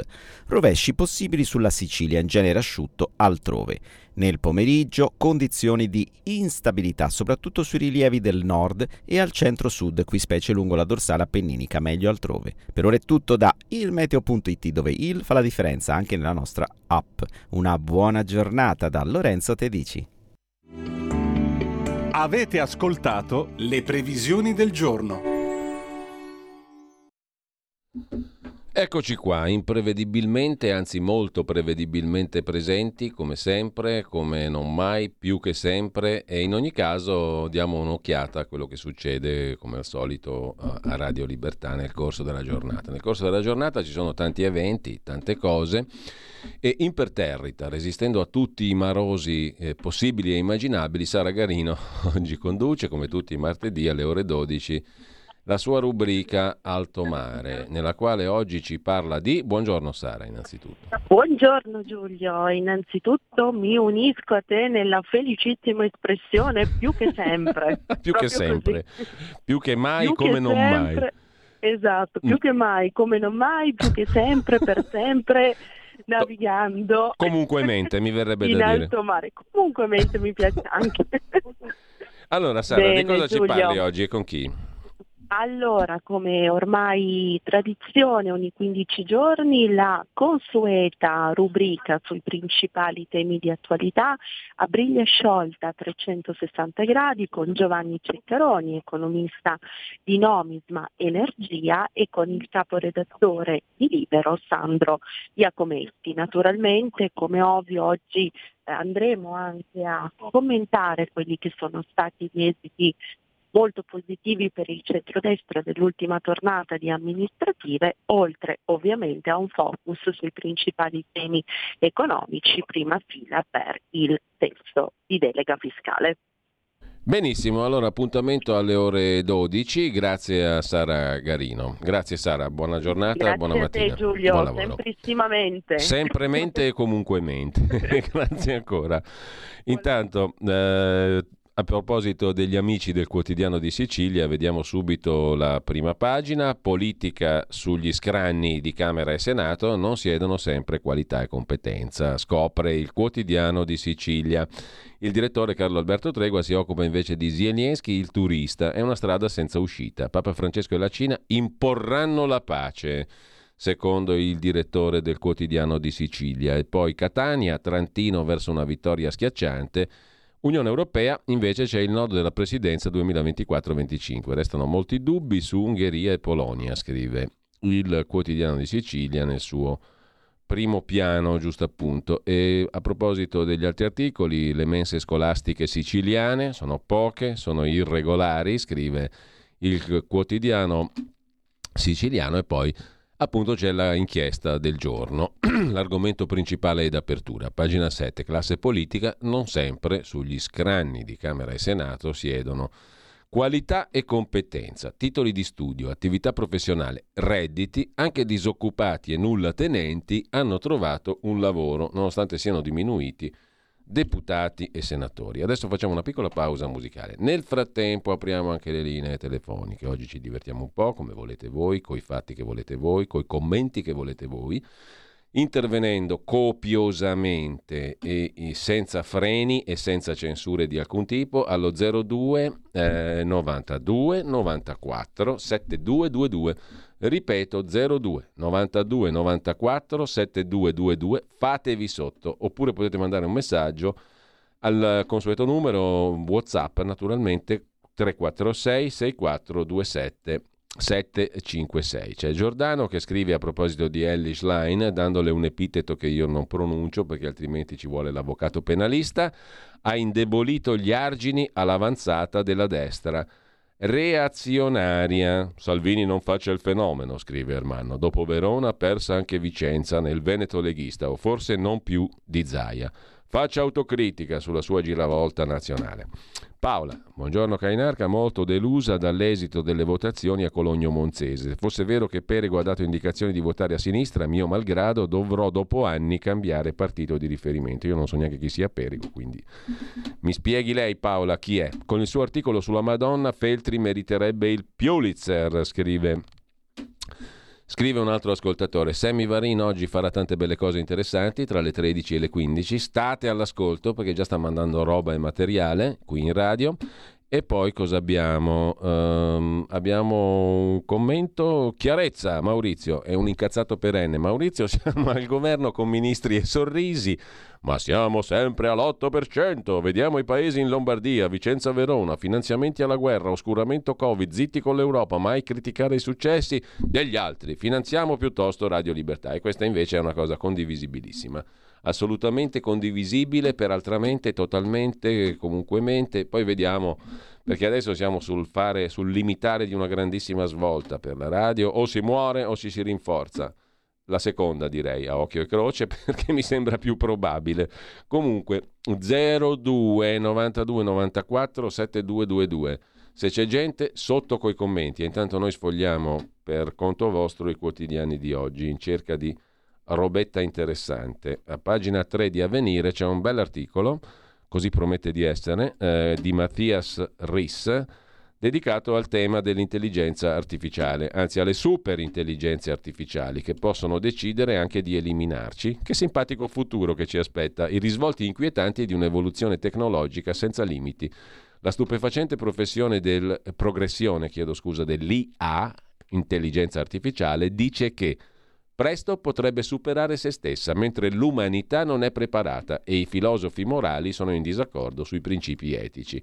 Grandi rischi per i lavoratori. Allora aspettate che adesso vado a recuperare la penna stilografica e poi passiamo subito alle telefonate. Proprio 10 secondi, eh. ci sono due telefonate, datemi 10 secondi. Federico, metti un jingle simpatico, una di quelle cosette simpatiche che servono per tirare sul morale e che inquadrano lo stato dell'arte del paese. A tua scelta, a tua libera scelta, perché ne abbiamo tante di cosette simpatiche. Giusto per recuperare la penna stilografica, un foglio, sono qua subito. Arrivo subito, eh? Non mollate il canale di Radio Libertà. Diciamo, insieme ai nostri amministratori, il Partito Democratico, verso un futuro che, grazie anche alle nuove norme europee, sempre di più investa e costruisca dei cicli positivi, diciamo, della circolarità uscendo dal modello lineare e questo è il tema. È la Repubblica, signore, eh. la Repubblica, vogliamo parlare no, della Repubblica? No, Sinceramente no. ha sfracanato i coglioni. No.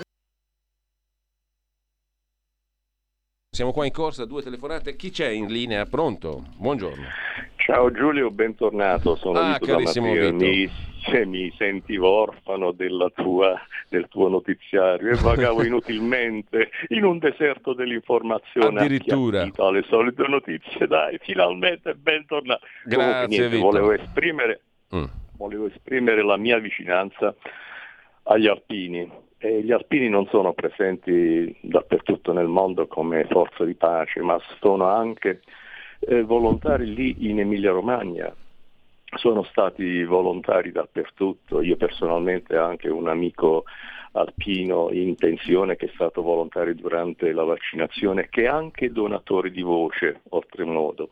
E vorrei esprimere anche la mia vicinanza ai vigili, ai vigili di Milano, che hanno semplicemente fatto il loro dovere, poi sarà la magistratura pensare a dire chi ha ragione e chi ha torto, non entro nel merito, mm. ma se noi chiediamo alle forze dell'ordine più sicurezza, e come dobbiamo fare? Poi quando, mi pare di ricordare che nel 70 alcune forze politiche volevano disarmare le forze armate dicendo che in Inghilterra bastava un fischietto e un manganello, però basta vedere come usano i, i, in, a Londra eh, eh, eh, le forze dell'ordine il manganello lo usano ben bene e nessuno dice niente. Comunque il mio un po' pensiero è un po' al di là delle, mm. delle righe, magari io sbaglio, senz'altro sbaglierò. Comunque eh, un abbraccio a voi tutte e vi sento per... Grazie Ciao, Vito, grazie. Grazie Vito, grazie di cuore, un abbraccio a te. Intanto abbiamo un'altra telefonata, qua si bacia, si abbraccia, è una radio piena di affettuosità e di sentimento, quello vero, quello autentico che nasce dal cuore, con la Q maiuscola. 02 92 94 72 22, giocatevi all'otto e non vincerete un cacchio. 02 92, perché 90 non, 92 non esiste all'otto, mi sembra, no? Si arriva fino a 90. La paura fa 90. 92 94 72 22, pronto? Sì, Giulio, sono, sono il Walter. Quella, ciumbia, ciumbia, per bacco, può far bacco. Aciderbolina eh. ti manca, che ci sta. Una ciderbolina mm. ci sente. Comunquemente, Walter, dilla tutta. Comunquemente, io voglio dirti, quello che hai appena detto come, diciamo, battuta, il mm. fatto che... Eh, ci si voglia bere, bla bla bla, guarda che poi è tutto vero. No, ma è vero, è verissimo. Poi per, for- per, fortuna siamo anche un po' ironici, perché se no sai che barba. Però, sì, però ma, è vero. Ma quando sei ironico piaci da matti, poi quando sei cattivo sei davvero il top. Cattivo è una parola grossa, io sono buono come il pane. Eh sì, quelli buoni, anch'io sono buono come il pane, ma quando mi girano i coglioni è meglio che mi stai alla larga. Temete eh, l'ira dei mansueti, diceva quel testo sacro. Mm. Volevo chiederti una cosa, se la tua promessa sarà poi mantenuta, ovvero Quale? quando cominci a leggere i, i promessi sposi. No, io la voglio, la voglio, fare assolutamente, molto assolutamente, però... Eh, se vuoi ti do una mano anch'io come voce narrante perché li conosco abbastanza bene. Eh, io li adoro, io adoro i promessi sposi e per di più anche quel che poco che so di Alessandro Manzoni. Qualcuno lo dileggiava come Gianni Brera che lo considerava un infame ipocrita, eccetera, eccetera. A me piace, cosa ti devo dire? A me il Manzoni mi piace se dopo 150 anni... No, tra, l'altro, tra l'altro io invito veramente tutti a rileggersi la storia della colonna infame perché è di un'attualità tremenda, spaventosa. Ed è l'appendice, non è l'appendice, è il complemento, la conclusione della storia dei promessi. Non a caso l'ha messa lì alla fine dei promessi sposi, perché riassume tante delle vicende narrate prima nella famosa storia dei promessi sposi, sotto un profilo di una devastante attualità, perché ci sono parole contro un certo modo di esercitare quella professione di giudice che è pure essenziale alla vita civile e mette in guardia contro i rischi di questa professione che sono di una straordinaria devastante attualità. Se li scrivesse un editorialista oggi quelle robe lì, verrebbe processato sicuramente, perché ne, ha delle espressioni pesantissime, il Manzoni, e giustissime contro l'abuso che si fa della funzione giudiziaria talora e in malafede. Eh, 02 92 94 72 22. Pronto? Sì, pronto, ciao, sono Fabrizio di Sabio Chiesa. Carissimo Fabrizio, intanto Loredana... Sì, buongiorno. Loredana, aspetta, aspetta Fabrizio, cedi il passo a una donna per favore. C'è un, un messaggio via Whatsapp, poi ti lascio la parola naturalmente. Sì, sì, stiamo giocando un po', stiamo scherzando un po'. Buongiorno, scrive Loredana, vediamo se sei d'accordo anche tu. Non si azzardi a lasciarci senza Radio Libertà. Ci sono molte maniche da tirare nel partito, direi di no. A proposito di Elli, ha una voce così bella che non riesco mai ad ascoltare quello che dice. Chiusa parentesi, chiuso il messaggio di Loredana. Prego Fabrizio. Sì, allora per quanto riguarda Radio Libertà, io mm. non ho ancora capito perché nel partito Lega non si prende in considerazione questa emittente, perché visto che a livello nazionale siamo bistrattati da tutti, a me capita di sentire Radio 24 o Radio Radicale prima che arrivi tu la mattina. Eh? E veramente è tutto orientato a sinistra, non parliamo poi della televisione tipo Sky, tipo altre, mm altre emittenti. Allora voglio dire, per me è basilare questa radio, anche perché ci sono cose molto interessanti, veniamo a conoscenza di fatti che sulla televisione o sui media no, non adesso, sentiamo. Adesso dobbiamo dire una cosa, che allora noi veniamo da una lunga storia, no? come recita lo spottino che facciamo andare sì. in giro ogni tanto, eh, e però abbiamo vissuto anni difficili dopo che abbiamo mollato le FM e tutto quanto. Quindi diciamo con veramente una spesa ridotta abbiamo fornito un prodottino niente male. Mm, adesso è il momento di valorizzare i beni fondamentali. Qualcuno dice in inglese gli asset. Qualche asset ce l'abbiamo, cioè la radio digitale, il canale televisivo, quel che l'è. Sarebbe il caso di è il caso che questa roba qui venga un po' valorizzata, ma credo che ci saranno delle novità. Adesso io non posso dirvele in anticipo, però qualcosa si muove, insomma, no? Perché io l'ho, fatta, l'ho, messa giù dura, perché in effetti o si vive o si muore. Adesso siamo in una condizione nella quale abbiamo raschiato il fondo del barile precedente, bisogna prendere un barile nuovo. Il barile nuovo dovrebbe arrivare a breve, ma così consentirci di andare avanti, perché insomma abbiamo 25 anni comunque alle spalle, no? Non è poca roba. Abbiamo seminato tanto, credo anche bene tutto sommato, no? Sì, ma quello che dico io eh. è che poi parlando di quello che ha portato, come si dice, anche la propaganda, l'interesse per la Lega, questa radio per me è stata determinante. Mm. Salvini dovrebbe sempre ricordarsi che è partito da qui, partito dalla radio ha costruito gran parte della sua fortuna politica partendo da lì. Ma io so che lui ne è per... No, ma lo sa benissimo Salvini, cioè, e, e, e, oltretutto ha sempre difeso e amato questa, questa radio, bisogna dire la verità, cioè, con tutte le, le, le difficoltà de, della gestione di tante cose, perché non è così semplice, adesso noi possiamo fare tante battute, però non è così semplice. E in ogni caso, se siamo qui, io dico che Salvini diciamo, l'ha difesa veramente questo strumento radiofonico perché difende un'idea di libertà, non perché è sua o perché ci mette le mani e via dicendo, ma perché ha difeso un elemento di libertà oggettivamente. Poi tutto il resto, diciamo, la vita è complessa, non è semplice da gestire e noi ci siamo trovati in una difficoltà tremenda perché comunque, pur essendo piccoli, abbiamo dovuto fare i conti con un'estrema povertà. Poi si sommano le imperizie individuali, ciascuno di noi ne ha e quindi tante cose giocano insieme. Insieme a questo c'è anche il bello, il positivo, quello che abbiamo fatto di buono. Non la faccio troppo lunga perché spero a breve di potervi dare notizie molto più entusiasmanti. Intanto Raul Cesano, che si firma nostalgico, il Nord, in questo caso specifico la Lombardia, ha perso la sua Lega Nord. È qualche annetto diciamo, ma comunque abbiamo festeggiato la conferma della regione, ma guardando i voti, i dati avevamo perso 700.000 voti rispetto al 2018, eccetera. C'è bisogno di una TV indipendente, magari potessimo vedere i vostri programmi in TV per il momento, scrive un'altra ascoltatrice carissima, Edda. Per il momento uh, solo con lo smart TV, poi si vedrà. Mm, eh, vittoria del PD, scrive Emilio, nei comuni della cintura milanese fa pensare ma non sorprende.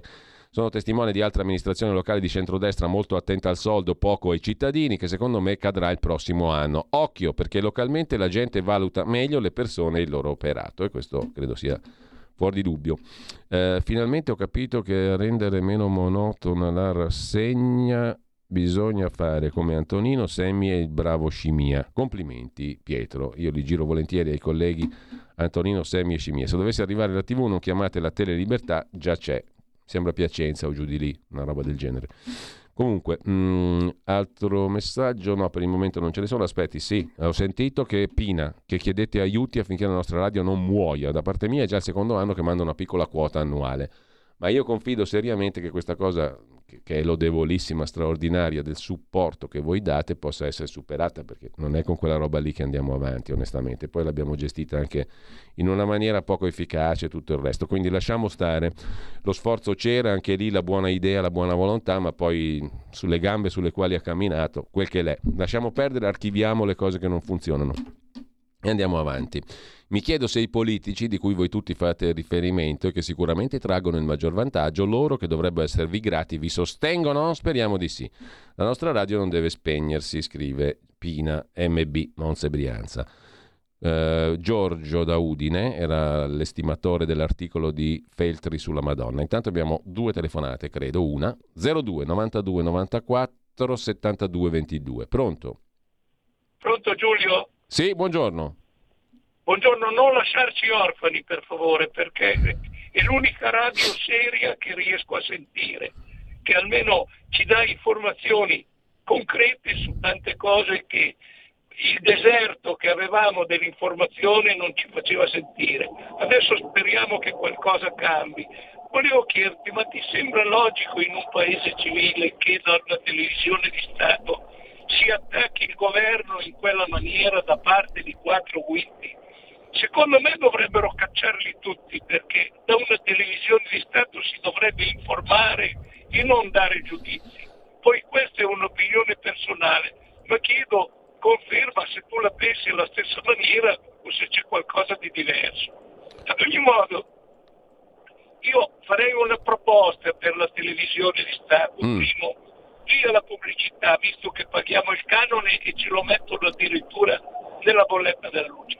Due, confinamento della politica in trasmissione ad hoc, come era una volta, dove c'era un moderatore e un contraddittorio.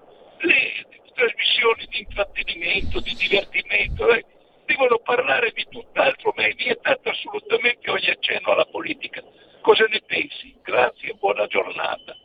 Ma insomma interessante quello che tu dici, condivido lo spirito della tua proposta, poi le cose invece viaggiano sui, sulla, su, su, sulle attualità, sui nomi importanti, Nicola Porro, Giletti, eh, il Totonomi sui palinsesti della RAI, oggi c'è un articolo sul Corriere della Sera, il giorno dopo l'addio di Fazio, poverino. Eh, domani ci sarà la prima riunione del comitato editoriale che comprende l'amministratore delegato Roberto Sergio, il direttore generale della RAI Giampaolo Rossi, i direttori vari e via dicendo. Eh, il comitato editoriale è un organismo che l'amministratore della RAI, il neo amministratore, eh, Roberto Sergio, eh, ha resuscitato dopo la sollecitazione fatta dalla Presidente Soldi, che si sta ritagliando un ruolo sempre più incisivo, ci racconta a proposito di TV di Stato il Corriere della Sera di stamani. Il segnale distensivo dell'amministratore della RAI è chiaro, si deciderà in sede collegiale, ci sono direttori del nuovo corso e del precedente, insomma, destra e sinistra. I primi problemi da risolvere, quelli dell'abbandono di Fazio e Annunziata e eventuali altri. Ora, adesso che ci si racconti una roba del genere, fa piuttosto sorridere, la RAI ha quanti migliaia di dipendenti non sanno come rimpiazzare Fazio e l'Annunziata. Servono personaggi, ecco questo è interessante, non persone, personaggi. Questa è la chiave di volta di tutto il sistema dell'informazione. Servono non persone, ma personaggi, scrive giustamente il Corriere della Sera, che tengano lo share, l'ascolto. E per questo Sergio pare disposto a violare la Pax televisiva se è vero che il primo nome nel mirino resta Nicola Porro, con buona pace di Mediaset e forse da gennaio Massimo Giletti. Insomma, Porro e Giletti sono i due alfieri della comunicazione del centrodestra. Per la serata di domenica l'ipotesi di Alessandro Cattelane frenata dal fattore ascolti. Resta in pista l'idea di report che, spostato dal lunedì, conquisterebbe 50 minuti in più. Il conduttore Ranucci ieri aveva in programma un'inchiesta che coinvolgeva il ministro delle imprese, Adolfo Urso, non proprio una mossa distensiva, nel giorno in cui si insediava il nuovo direttore degli approfondimenti, Paolo Corsini. La scelta di Ranucci farà apparire censorio ogni intervento strutturale che dovesse intervenire da oggi sul suo programma. Monica Giandotti, anche lei sotto la nuova direzione Corsini, cambia registro, oggi condurrà un'esterna da Conselice, zona alluvionata, ospitando il cardinale Zuppi, io non so mai chi sia Monica Giandotti. Quante storie, condotto da Giorgio Zanchini, boh, invita l'intellettuale di destra Giordano Bruno Guerri a parlare di Gabriele D'Annunzio e vai col rinnovamento, il Vate su cui il direttore generale Rossi vorrebbe una fiction. Si lavora sul dopo Annunziata, la conduttrice ha ancora un contratto di un anno in esclusiva con la RAI, la povera annunziata, nella sua fascia pomeridiana sembra in vantaggio Monica Maggioni, difficilmente abbinabile ad Antonio Di Bella, due pesi massimi. Se Di Bella appena pensionato dovesse tornare sarebbe più facile affiancargli inviati come Lucia Goracci Giovanna Botteri. Ma il pomeriggio di Rai 3 potrebbe anche cambiare pelle, diventare divulgativo. Alla conduzione Massimo Bernardini che da anni guida TV Talk. Insomma, servono personaggi che tengano lo share e mh, mm, la vera novità sono Porro e Giletti in Rai. Una telefonata 02 92 94 7222, fatevi sotto, dite la vostra, intervenite amabilmente, tranquillamente, liberamente su Radio Libertà, giusto appunto. Poi vediamo anche i messaggi al 346 64 27756. Pronto? Sono Gianni da Genova, ciao Giulio. Caro Gianni. Un abbraccio, un abbraccio e spero che, che, la nostra radio, che è un po' un faro in questa melma, possa, possa ri- avere una soluzione. Ecco, è fondamentale che ci sia la tua presenza. Poi per quanto riguarda le, le, le porcherie della RAI, tempo fa quando tu eri in ferie parlando con... avevo mandato un messaggio a dire sarebbe interessante se Giulio Cainarca e, e Carlo Cambia andassero a fare un programma a tempo che fa, al posto di quella schifezza lì. Eh, certamente che se, che se ci fosse stata questa, questa, situazione vuol dire che l'Italia non sarebbe la terra dei cacchi. E quindi per quanto riguarda invece la questione della, dell'Emilia Romagna, mm. avevo mandato tempo fa su Start Mag una bellissima intervista di Paride Antolini, che è il presidente dei geologi dell'Emilia Romagna, che ha fatto una disamina eccezionale e di gran buon senso sull'Emilia Romagna. Ecco, ma come mai che non si possa mettere persone di quello spessore a fare questo benedetto commissario? E come anche adesso quando Tridico porterà via le suole lì dalla, dall'Inps. Dalla, dall'Inps. No, scusa, Tridico, è mettere Alberto Brambilla come presidente del, dell'Inps, che è una persona di grande preparazione che conosciamo tutti come leghisti quando lo intervistavi a Onda Libera. Una persona di grande competenza, è mai possibile che ce l'abbiamo le persone e si devono sempre mettere dei catafalchi. È quello il fatto. Grazie Gianni. Grazie anche a te Gianni. 02 92 94 7222 per intervenire in diretta. Pronto? Pronto, buongiorno Giulio. Buongiorno. Massimiliano, bentornato. Grazie. Piacere di sentirti. Allora, ehm, io, io invece avrei un'idea molto drastica. Ad esempio, cancellare completamente i palinsesti di, di, di, della RAI 3. Ma è mai possibile che possa esistere un canale pagato da tutti, cioè la RAI è pagata da tutti, che sia smaccatamente eh, rivolto verso i partiti di sinistra. Non è possibile avere una cosa del genere. Poi, per quanto riguarda invece la disgraziata alluvione, io vorrei far notare che lì ci sono delle città, dei paesi che sono sotto il livello dei fiumi. Allora, prendiamo esempio della signora Olanda, perché quando tu, io poi quando ero a militare nel, 65, nel 66, quando c'è stata l'alluvione a Firenze, io ero a Pordenone che c'è stata un'alluvione forse come e più di quella di Firenze. Anche lì ci sono dei paesi sotto il livello dei fiumi per cui bisogna curare assolutamente mm. gli argini. Mm. se tu sei sotto devi fare certo. qualcosa so che, ti, che ti ripari, invece è stato fatto niente. Vi saluto. Grazie Massimiliano. Allora Carletto, abbonato che sostiene la Radio Libertà.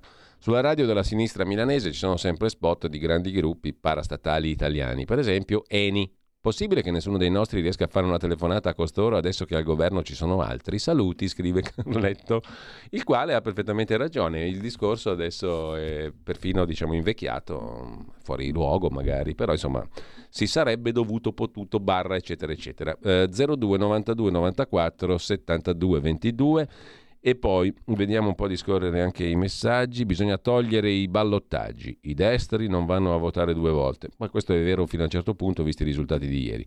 Questa radio, scrive Mary, la nostra radio è la voce del popolo informato. Io da quando esiste l'ascolto tutti i santi giorni, ho imparato tante cose come se fossi andata all'università. Walter, nel nuovo bidone da raschiare vorrei Maurizio Bolognetti, scrive Walter, e anch'io la penso uguale. Ieri facendo zapping in FM c'è una certa radio libera, ma non c'entra nulla con Radio Libertà, che è molto meglio. Dopo aver visto il risultato dei ballottaggi, a Ellis Line non servirà più l'armocromista. Siamo dalle parti di Sammy Varin della sua trasmissione dalle 13 alle 15. Luciana da Udine, voglio sperare nel buon senso che viene attribuito ai rappresentanti politici della Lega che noi anche grazie alla radio abbiamo sostenuto e sosteniamo si attivino anche a proprio beneficio per farla non solo vivere ma ampliarsi e infatti staremo a vedere in questo senso.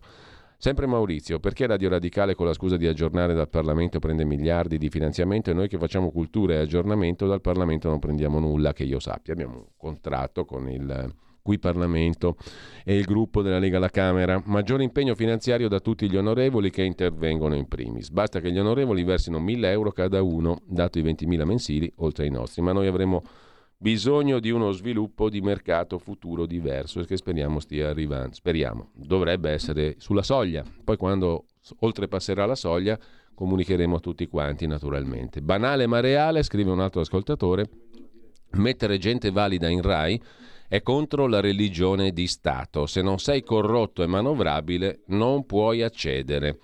Nella vostra futura TV non deve mancare Carlo Cambi, scrive ancora Edda e anche in questo caso direi che siamo d'accordo. Intanto, cos'è che facciamo? Diamo una scorsa rapida, no, il Corriere della Sera l'abbiamo già fondamentalmente visto. Oh, vi volevo segnalare dal Corriere della Sera a pagina 5 un'intervista a uno dei padrini politici naturalmente di Ellie Schlein, Francesco Boccia. Ellie si è trovata alleanze già fatte, noi siamo la prima lista è il PD il problema? Le europee saranno decisive. Insomma, De Mignanzi in sci. Andiamo avanti così, per dirla in milanese. La Toscana, il bis di Conti, Pisa rimane a destra, Michele Conti, da cui prenderemo la regione, dice il sindaco di Pisa, e poi la prima donna di Siena. Chiamatemi sindaco, Nicoletta Fabio, centrodestra è stata riconfermata. Speravo di vincere, non mi aspettavo tanto calore, dice Nicoletta Fabio, 62enne, docente di italiano latino in corsa per il centrodestra, è diventata, chiedo scusa, la prima sindaca di Siena. È tornato il sole dopo l'acquazzone e Nicoletta Fabio è arrivata in testa a un corteo a Palazzo Pubblico. Guiderà per cinque anni Siena, coalizione di centrodestra, For Fratelli d'Italia, Lega, Forza Italia e liste civiche. A Massa Persiani batte anche gli ex alleati di Fratelli d'Italia, contro tutto e contro tutti. Francesco Persiani, avvocato penalista, ce l'ha fatta. Ha trionfato battendo di 10 punti l'avversario di centrosinistra Ricci.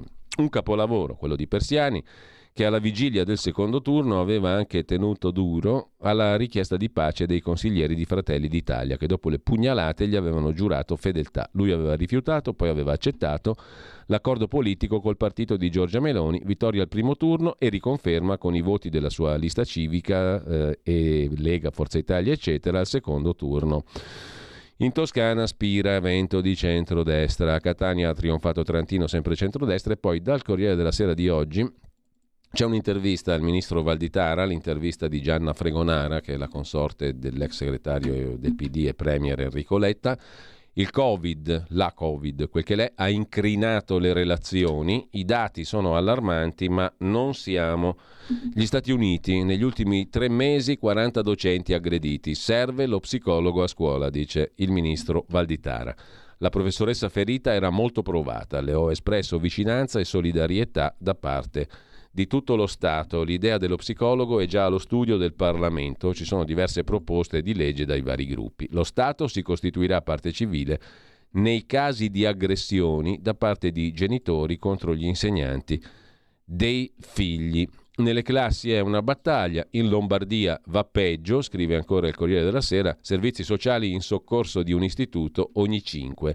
I dati della Will, sempre più famiglie pagano i danni causati dai figli a scuola. Due pagine poi dedica il Corriere della Sera alla questione del Kosovo, la protesta dei serbi, Molotov sulle forze della Nato, ma c'è anche un articolo da segnalare di Francesco Battistini, qualcuno sta soffiando sul fuoco delle identità, è un balzo indietro di due decenni. L'Italia protesta, è inaccettabile l'attacco agli italiani, il comandante dice noi siamo imparziali. Il tennista serbo Djokovic eh, scrive eh, su una telecamera il Kosovo è il cuore della Serbia. Polemiche. Ha detto semplicemente una cosa fondamentalmente vera, storicamente vera, etnicamente, anche se questa parola non piace, vera. In ogni caso, eh, dal Corriere della Sera vi segnalo anche, oltre alla RAI, eh, Porro e Giletti, che sono gli assi nella manica dell'informazione di centrodestra, il naufragio della barca nel lago Maggiore. Eh, a bordo 007 italiani e del Mossad israeliano. Quattro le vittime. Su quel battello c'erano più persone del consentito. La barca della morte poteva ospitare 15 passeggeri, ma a bordo le donne e gli uomini, in maggioranza dei servizi segreti italiani e israeliani del Mossad, erano 8 in più. L'ipotesi è che le, morte, le persone morte siano rimaste incastrate nello scafo che affondava. C'è una telefonata allo 02 92 94 72 22, le linee rimangono aperte da qui alle 9 e mezza, poi ci sarà una puntata inregistrata di Scuola di Magia di Claudio Borghi Aquilini. Pronto? Pronto? Buongiorno. Sì, buongiorno Giulio. Eh, l'argomento è libero? Liberissimo. allora, eh, volevo tornare un po' sul discorso di ieri di Edoardo Vianello e i suoi altissimi negri. Mm. Eh, allora, ci sono canzoni, eh, come diceva uno dei Pooh una sera, in, in, che in qualsiasi parte tu eh, cominci a cantarla, la gente risponde. Ad esempio, non restare chiuso qui e il pubblico risponde pensiero. C'è una canzone della nostra generazione di mm. Vasco Rossi che si chiama Colpa d'Alfredo e inizia dicendo ho perso un'altra occasione buona stasera e poi il seguito. Allora finché mm. quella canzone che è secondo me il, l'icona del, del parlaschetto non verrà eh, bandita, può stare tranquillo anche Edoardo Vianello. Grazie. Bene, Aldo Vianello sarà confortato, è stato intervistato l'altro giorno da Carlo Cambi sulla verità, come abbiamo citato. Intanto io sfoglio con voi sfoglio con voi anche la prima pagina di Repubblica, non solo la prima pagina, le pagine interne, tutto il primo piano dedicato alle amministrative di cui abbiamo già ampiamente parlato, Siena e Pisa, la destra trionfa in tutta la Toscana e anche a Catania. E poi la questione delle riforme. Vicenza.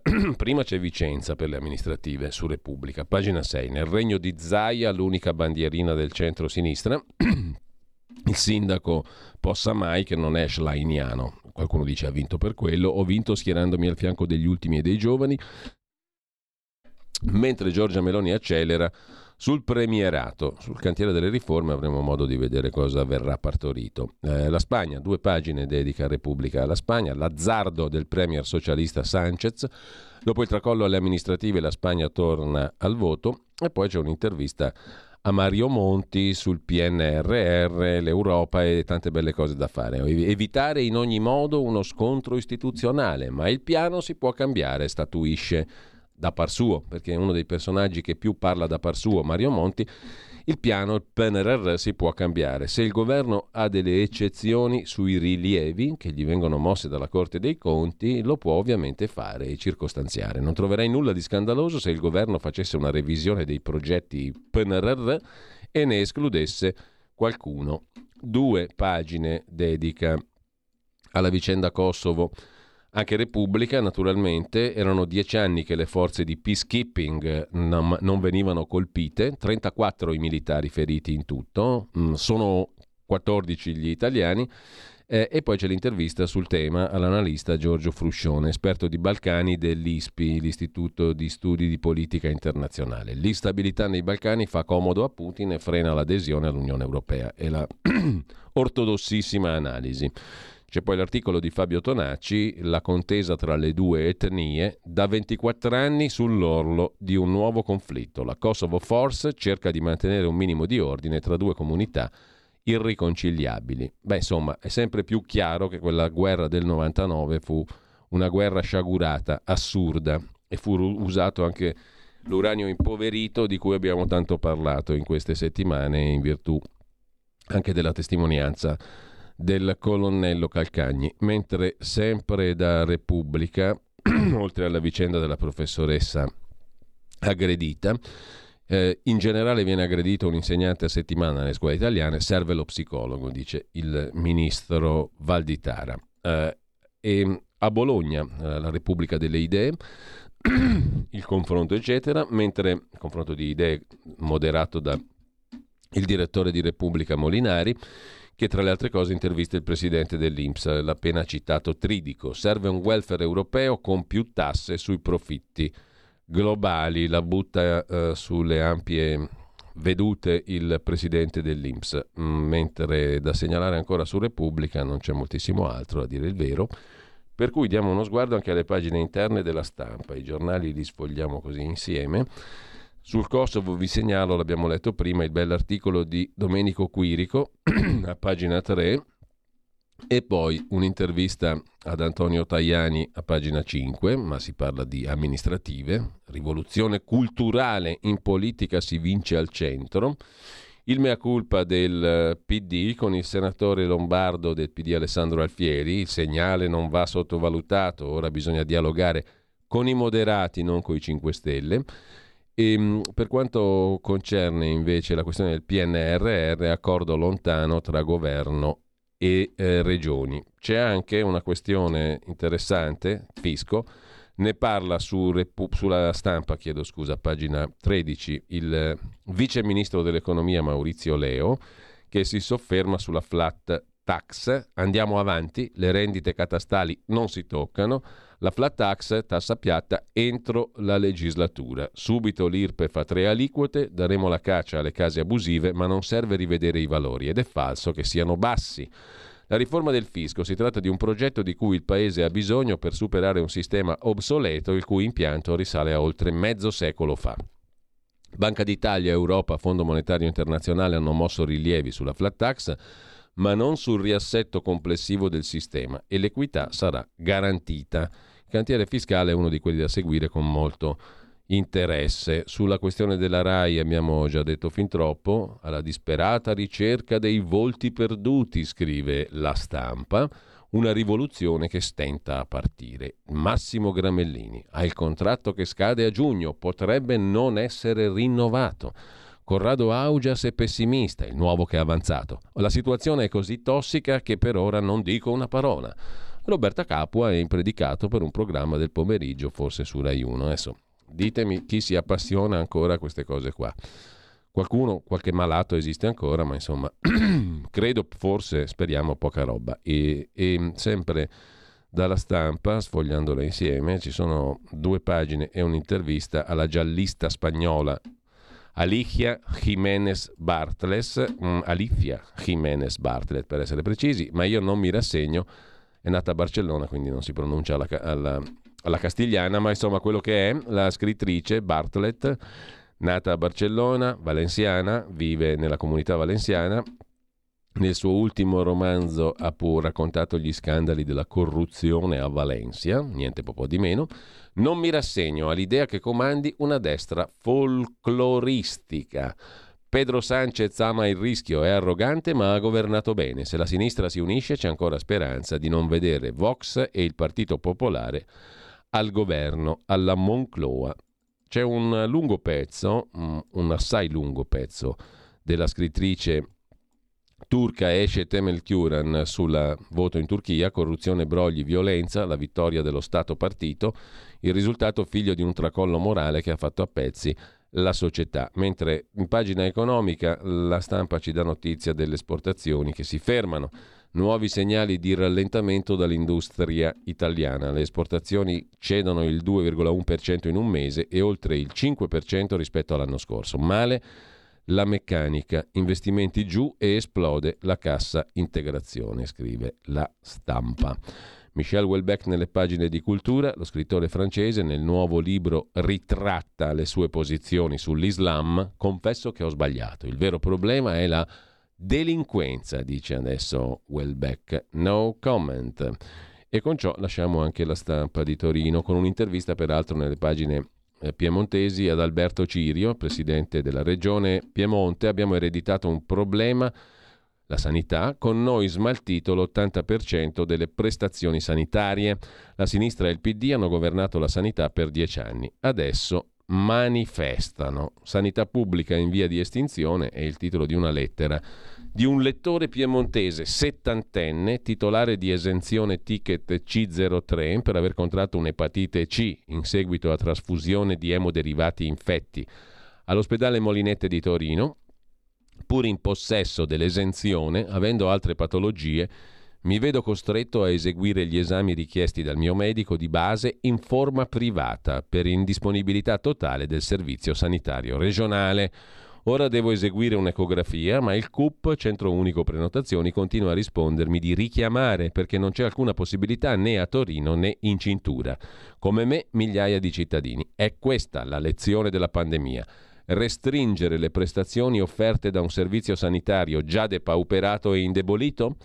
Pur fermamente convinto del grande valore del Servizio Sanitario Nazionale, scrive il lettore piemontese della stampa, se questa è una privatizzazione strisciante della sanità, ci sia concessa la possibilità di uscire dal sistema e non versare più i relativi contributi. Cioè teniamoci in tasca i contributi e ce li gestiamo come vogliamo noi la nostra assicurazione sanitaria, se questo è lo stato dell'arte. In non pochi casi verrebbe veramente da pensarla così. Andiamo alla verità, alla fonte della verità. Eh, primo piano sulle amministrative, di cui però abbiamo già detto quasi tutto. Primo piano anche sulla Turchia. Erdogan, scrive Claudio Antonelli, si prende Turchia, Nato e Germania. La riconferma dell'uomo forte di Istanbul apre nuovi scenari. Il suo peso, il peso di Erdogan nell'Alleanza Atlantica, è destinato ancora a crescere. Quasi tutti gli immigrati in Europa lo sostengono i tedeschi, ma anche gli italiani, ne tengano conto e cerchino il dialogo, suggerisce il vice direttore della Verità. Gli espatriati hanno votato per lui.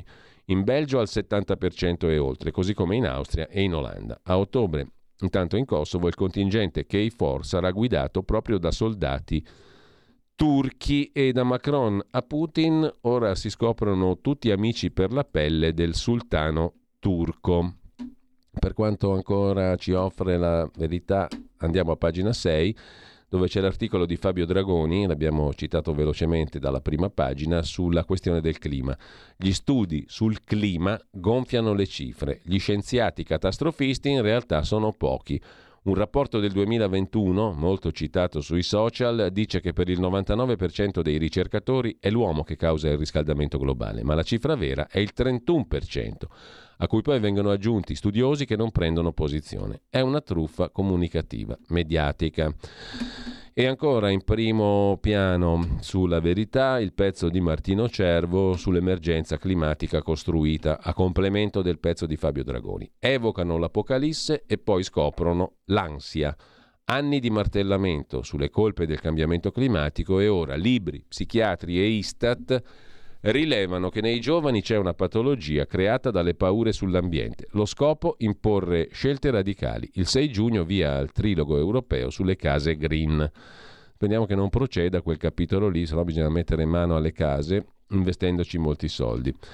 E sulla questione invece dell'energia c'è un'intervista, pagina 9 della verità di oggi, a Uberto Crescenti, il quale professore di geologia e già rettore dell'Università di Chieti Pescara, che mm, è eh, la sezio- presidente della sezione italiana di Clintel. Clintel Italia è la sezione appunto italiana della fondazione Clintel, un pensatoio internazionale che vuole diffondere corretta informazione sulle politiche climatico-energetiche.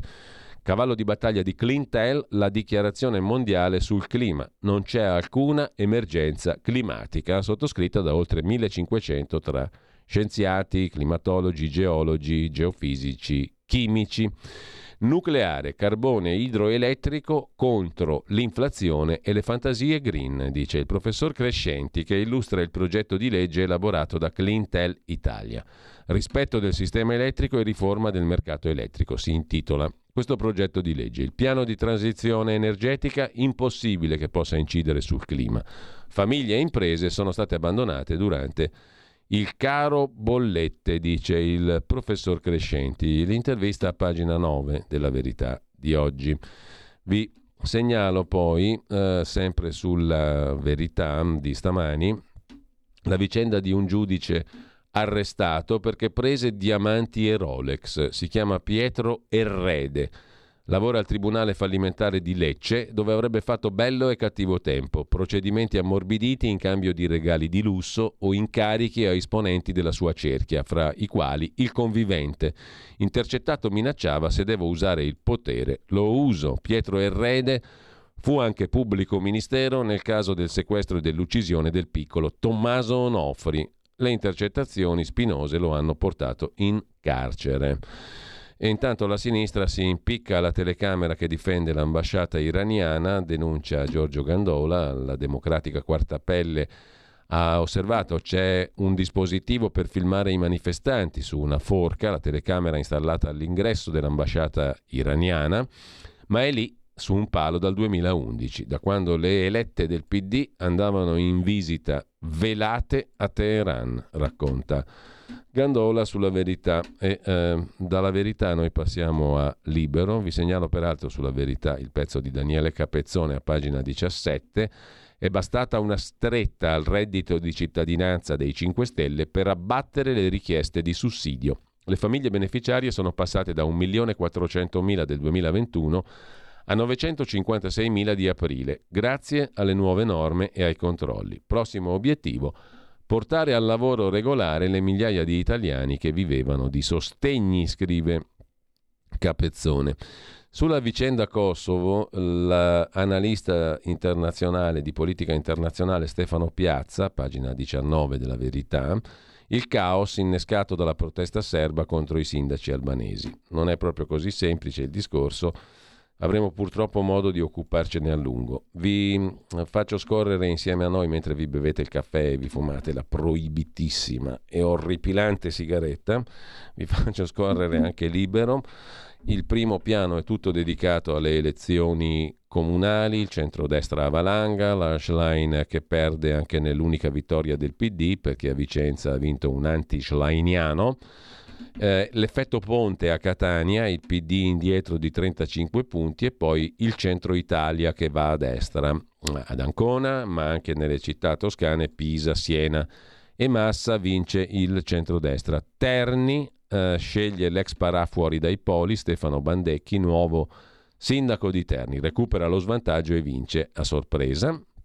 E poi c'è un pezzo sulla strategia di Matteo Salvini che disegna una Lega che governi in Europa. Il Consiglio federale della Lega ieri ha dato a Salvini mandato pieno per creare un gruppo in grado di allearsi con il resto del centrodestra e mettere così nell'angolo i socialisti in Europa, mentre a pagina 8 Gualtieri perdona e premia il braccio destro violento. Il sindaco di Roma in una settimana ha affidato ben due poltrone al suo ex capo di gabinetto Albino Ruberti, che si era dimesso per le minacce ai colleghi del PD, quello famoso che gridava in ginocchio ti sparo, quello un po' alticcio, un po', un po bevuto che si incazzava da maledetto, mm, eh, gridando appunto quelle frasi terribili. Il caso scoppiò nell'agosto scorso quando venne fuori un video risalente a giugno del 22, nel quale il capo di gabinetto del sindaco PD di Roma, Roberto Gualtieri, l'ex ministro, Albino Ruberti, giusto appunto, minacciava un altro esponente dei dei democratici, Francesco De Angelis, ex, ex europarlamentare, consigliere regionale del Lazio, e suo fratello Vladimiro, assicuratore Unipol, devono chiedermi scusa in ginocchio, gli sparo. Il successivo 19 agosto Ruberti si dimise da capo di gabinetto di Gualtieri. Adesso Gualtieri lo ha perdonato e lo ha premiato. Uh, due poltrone gli sono state affidate invece di una, ne ha prese due eh, si era dimesso per le minacce ai colleghi, adesso ci ha guadagnato due poltrone, diciamo così. mentre anche il quotidiano Libero si occupa della richiesta dei pubblici ministeri di Brescia, la procura di Brescia sulla vicenda Covid chiede l'archiviazione di Conte e Speranza. C'è ancora qualcuno che dice qua speriamo che la procura indaghi, faccia, eccetera, però sulla vicenda Covid credo che le parole definitive, bene o male, le abbiamo già dette. Inutile star lì a menarla, specie con vicende giudiziarie di dubbia efficacia. Eh, è Pino Insegno il vero epurato di successo. Eh, cacciato dalla RAI nel 2013, dopo quattro anni di ascolti record per il suo programma, non era nel clan dei Compagnucci. A settembre Pino Insegno prenderà il posto di Flavio Insinna per condurre la trasmissione L'eredità, credo su Rai 1. Mentre eh, di Vallanzasca, malato ma resta in cella, questo l'abbiamo detto prima, soffre di un decadimento cognitivo, ma gli vengono negate le cure all'esterno. La sua mente sta vacillando, insomma, povero Renato, povero fino a un certo punto, sono stato un assassino anche. Comunque, al di là di questo, deve rimanere in carcere Renato Vallanzasca, 73enne, ex protagonista della mala milanese, ha già trascorso 50 anni da detenuto, mentre sulla vicenda milanese del pestaggio al trans Bruna, alla fine a pagare saranno solo i vigili, scrive Libero. A Milano una nuova polemica, il PD chiede il codice identificativo sulle divise. Il trans, Bruna, denuncia per tortura gli agenti della polizia locale. I Ghisa milanesi mi hanno preso a manganellate. Il blitz dopo che lui aveva importunato i bambini fuori da scuola. Spuntano nuovi testimoni in difesa dell'operato dei poliziotti che ora sono sotto shock. Mentre i giudici, a proposito di vicende giudiziarie, zittiscono i gufi del Mose di Venezia. La Corte dei Conti ha certificato la validità dell'opera, scrive Sandro Iacometti. Il Mose ha protetto Venezia dall'acqua alta, ma per sinistra e verdi era un disastro. Il sistema di dighe mobili è stato sempre osteggiato dal partito del no. Così su Libero, per quanto concerne ancora Libero, diamo un'occhiata anche alle pagine di cultura, anche qui c'è Wellbeck che racconta eh, se stesso, la verità su quel video porno che mi ha rovinato, insomma ha un po' rotto i coglioni Wellbeck, diciamo la verità, il meglio l'ha già dato a occhio e croce, mentre ehm, sempre da Libero, per quanto concerne la cronaca milanese, le nuove cinque giornate per il glicine. Da Fratelli d'Italia ai Verdi, tutti al raduno per la storica pianta. Oltre 200 persone, presente anche Giovanni Storti, quello di Aldo Giovanni e Giacomo, si sono ritrovate in piazza Baiamonti. Soltanto il PD insiste, bisogna dare priorità al museo, bisogna difendere il glicine. Tutta la città tifa per il glicine. Una storica pianta, più di 200 cittadini e rappresentanti di associazioni sono scesi in piazza contro il comune che vuole abbattere il glicine. Il glicine mh, mm, che a questo punto in piazzale Baiamonti è diventato un feticcio da difendere, diciamo così. Mm, eh, mentre per il centrodestra ballottaggi amari da Gorgonzola a Nova Milanesi. In Lombardia è andato male il centrodestra. Con questo lasciamo eh, i quotidiani di oggi, eh, diamo un'occhiata molto rapida mm, a alcune delle testate che di solito consultiamo per così per farci un'opinione un po' più a tutto tondo, andiamo a vedere i nostri amici di Tempi, cosa ci raccontano stamattina. In primo piano l'analisi del direttore Emanuele Boffi, gli elettori hanno visto arrivare Ellie Schlein e hanno votato centrodestra. Il terremoto in Spagna, Sanchez si dimette, poi perché Erdogan ha ancora un popolo dietro di sé e davanti un baratro, scrive Rodolfo Casadei. Il luogo comune mediatico vuole un leader indebolito in una Turchia spaccata in due. Sto luogo comune non sta in piedi. Lo dimostra il voto. La vera sfida per il sultano ora è l'economia. Per quanto concerne invece il sussidiario, il sussidiario.net, vediamo velocemente i temi di primo piano di home page i ballottaggi eh, alle amministrative, sinistra KO, la Schlein rottama anche il campo largo e il governo ringrazia. Sul caos del Kosovo, Renato Farina. Ora l'Unione Europea non faccia l'errore di Clinton, cioè un appoggio cieco totale e unidirezionale nei confronti degli albanesi kosovari. Eh, in primo piano anche la questione del tetto al debito statunitense, l'avviso per la Banca Centrale Americana e il patto di stabilità europeo, ma a questo punto vediamo un po' se ci sono arrivati altri messaggi. C'è l'attivissimo Sammy Varin, non perdete la sua trasmissione perché c'è un sacco di roba oggi dalle 13 alle 15. E poi Zaia come Schlein, in Veneto porta sfiga. Basta con la sua zazzera alla matriciana, scrive un ascoltatore a cui non piace la pettinatura del presidente della giunta regionale del Veneto, ovvero di Luca Zaia, eh, abbonato da poco, due anni, scrive un ascoltatore, abbonato a chi? A Radio Libertà, ma soldi meglio spesi del canone. Rai, scrive Fedele. Fedele di nome e di fatto, grazie Fedele, ma almeno Ricci ci eviteremo di vederlo in tutte le tv a pontificare, dai che di questo passo riusciamo a evitare delle boiate. Ricci chi? Non ho capito bene. Comunque, buongiorno, scrive Ambrogio.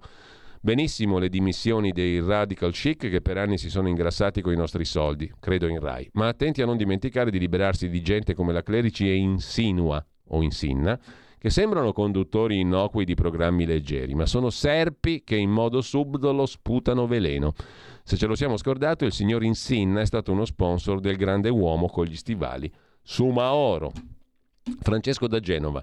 Al PD commissario per Emilia bisogna far vedere come fanno in Olanda, paese da sempre sotto il livello del mare, con dighe e chiuse difficilmente vanno sott'acqua. Meditate gente, meditate. Sono Luisa e spero che Carlo Cambi vada alla RAI, scrive appunto Luisa via Whatsapp al 346 6427 756. Anch'io, nonostante l'età, ho imparato tanto in questi 15 anni che seguo Radio Padania Libera, poi Radio Libertà. La RAI non va riformata ma abbattuta, come scrive Daniele Capezzone sottoscrive un altro nostro ascoltatore. Anch'io credo che è ora che tu e altri di Radio Libertà pensiate di farvi vedere in RAI, scrive un altro ascoltatore che ci vuole molto male. Con ciò noi chiudiamo la rassegna stampa e la chiudiamo con il nostro meraviglioso jingle che incornicia tutta la questione dell'informazione e della politica in Italia. Giusto? Wow, uy, uy, hey,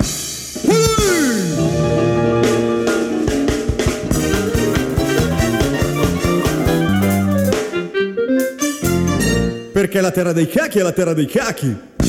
Giusto? Troppo giusto! Esatto. Qui Parlamento. Proseguiamo i lavori, è iscritta a parlare la deputata Giovanna Miele. Prego, onorevole. Mi sentite? Sì. Grazie Presidente, grazie ai colleghi e alle colleghe presenti. Sono lieta di essere qui a presentare una legge che era attesa da troppi anni alla settima commissione sono state assegnate quattro proposte di legge sul tema, perché è di tutta evidenza che sia la maggioranza che l'opposizione avvertissero l'esigenza di valorizzare finalmente le professioni pedagogiche ed educative, istituendo un ordine professionale e il relativo albo. Offrire una cornice normativa alle professioni dei pedagogisti e degli educatori sociopedagogici è una battaglia non più procrastinabile e proprio per questo abbiamo lavorato in tempi strettissimi per arrivare ad un testo condiviso che oggi arriva all'esame dell'Aula. Le abbinate AC 596, 659, 952 e 991 intervengono in materia di ordinamento delle professioni pedagogiche ed educative con una duplice finalità. Da un lato introdurre una disciplina organica e compiuta delle figure dell'educatore, dell'educatore socio-pedagogico e del pedagogista già esistenti sotto il profilo definitorio delle funzioni e dei requisiti d'accesso, dall'altro conferire carattere ordinistico alle relative professioni con l'iscrizione ad appositi albi, come già avvenuto per l'educatore sociosanitario. Finalmente si sana un vulnus molto grave Nonostante ci siano state figure capisaldi della storia e non solo per il mero mestiere come Maria Montessori e Don Milani, quella del pedagogista non solo a volte è poco conosciuta rispetto a quello che fa, ma spesso è stata anche vittima di una mancanza di rispetto e addirittura si confonde la sua attività professionale con quella di altre figure affini ma profondamente differenti. La proposta di un ordine professionale era l'unica strada percorribile per restituire dignità a questi professionisti. Non dobbiamo mai dimenticare che la pedagogia e l'educazione sono scienze autorevolissime in una società multietnica, stratificata, differente e liquida come quella odierna.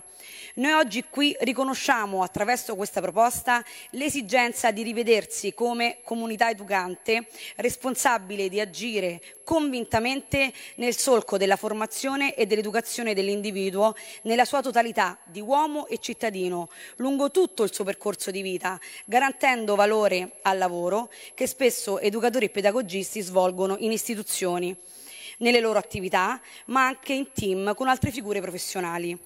Ed è stato un vero dramma non riconoscere prima questa professionalità, perché la società deve che, non deve permettere che senza alcun titolo altre categorie di lavoratori potessero definirsi tali solo con attestati derivanti da corsi di specializzazioni. Questa è la legislatura che metterà finalmente fine alla corsa dei titoli dell'ultimo minuto, perché il livello prestazionale di un professionista formato è per noi garanzia di risultato e di miglioramento delle condizioni di vita di bambini e adulti che abbiamo in carico anche come politici. Noi siamo qui per questo e pensiamo agli interventi che gli educatori fanno ogni giorno in strada con i senza tetti con i senza tetto, quando si rivolgono alle popolazioni giovanili e anche a quelle carcerarie. Pensiamo alla progettualità metodologica che questi professionisti mettono in atto in prevenzione terziaria e secondaria, in emergenza a situazioni di devianza, soprattutto in quartieri e realtà complesse. Il lavoro che compiono questi lavoratori, spesso missionari, anche nel terziario, come professionisti al servizio del volontariato, cooperativismo, associazionismo. È doveroso da parte nostra sostenere tali professioni e tali competenze, perché i compiti educativi che svolgono sono al servizio della persona e non possiamo scindere oggi più che mai la singola persona dalla sua comunità. Noi siamo più della somma delle nostre parti, diceva qualcuno, e la società in cui viviamo oggi ha l'obbligo di potenziare la prevenzione primaria per affrontare il presente prima ancora che il futuro. Dobbiamo pensare alla terza età, la figura dell'educatore e del pedagogista sono essenziali per affrontare la quotidianità in un quadro di attività adatto alle condizioni personali, intellettive e motorie di ciascuno. Un progetto di vita formativo ed educativo per i giovani con disabilità che vogliono avviarsi ad una vita autonoma. Siamo in un contesto comunitario in cui è fondamentale ritrovare il valore della relazione, ma soprattutto della consapevolezza del proprio ruolo all'interno di una comunità, e lo ribadisco sempre, comunità che deve essere accogliente. Non possiamo più lasciare le famiglie e le scuole sole nella formazione di giovani che diventeranno adulti e devono essere adulti sicuri, devono essere adulti in coesione e di prossimità. L'inclusione, la solidarietà, l'altruismo devono essere valori e requisiti che possono essere soddisfatti solo da buone prassi educative garantite da professionisti competenti. Dobbiamo garantire la genitorialità istituzionale per eh, gli utenti e non possiamo più affidarci alla fortuna. Stiamo lavorando bene, stiamo lavorando insieme e questo è un esempio virtuoso su cui fare sempre riferimento per raggiungere obiettivi nuovi e importanti. Ma per eh, raggiungere questi obiettivi noi dobbiamo dare innanzitutto dignità al lavoro perché la dignità del lavoro passa anche attraverso la tutela del suo riconoscimento, perché il merito, la formazione, la conoscenza, le competenze acquisite devono trovare correlazione economica e giuridica in una cornice sicura. Ma oggi che siamo qui a rallegrarci, perché ci stiamo rallegrando per questo risultato raggiunto in brevissimo tempo, Dobbiamo dire, cari colleghi, che auspico di trovare la stessa convergenza e la stessa capacità per risolvere un altro grosso problema che da tempo non viene affrontato in modo sistemico, la formazione per l'insegnamento del sostegno, che è sicuramente correlato a quello della figura dell'educatore e del pedagogista. Le statistiche ci dicono purtroppo che cresce esponenzialmente il numero di alunni con disabilità e disturbi dell'apprendimento e dunque c'è enorme necessità di docenti specializzati per garantire a questi ragazzi di esprimere al meglio le proprie capacità e raggiungere eh, appieno i propri obiettivi. Quello dell'insegnante di sostegno è un mestiere vocazionale, molto simile a quello dell'educatore e del pedagogista. Bisogna essere capaci di enorme empatia per poter lavorare con questi alunni meravigliosi, ma è indubbio che sia necessario essere altamente specializzati per riuscire a portare avanti questo lavoro. Io credo che non possa essere sufficiente anche in questo caso un corso di specializzazione post laurea, magari conseguito a distanza bensì sia necessario istituire un corso di laurea magistrale abilitante all'insegnamento del sostegno. Questa sarebbe la soluzione alle mille discipline che si sono susseguite in questi anni, alle incertezze di quei docenti che desideravano insegnare sul sostegno ma sono stati impossibiliti a farlo e anche a quelle famiglie che troppo spesso devono avvalersi anche di personale esterno a pagamento per permettere ai propri figli di crescere, apprendere e svilupparsi nel miglior modo possibile. Io mi batterò con questa maggioranza perché questo avvenga e sono certa che nella settima commissione tutti avremo terreno fertile per lavorare insieme a questo progetto altrettanto ambizioso. Grazie. Qui Parlamento. Avete ascoltato la rassegna stampa.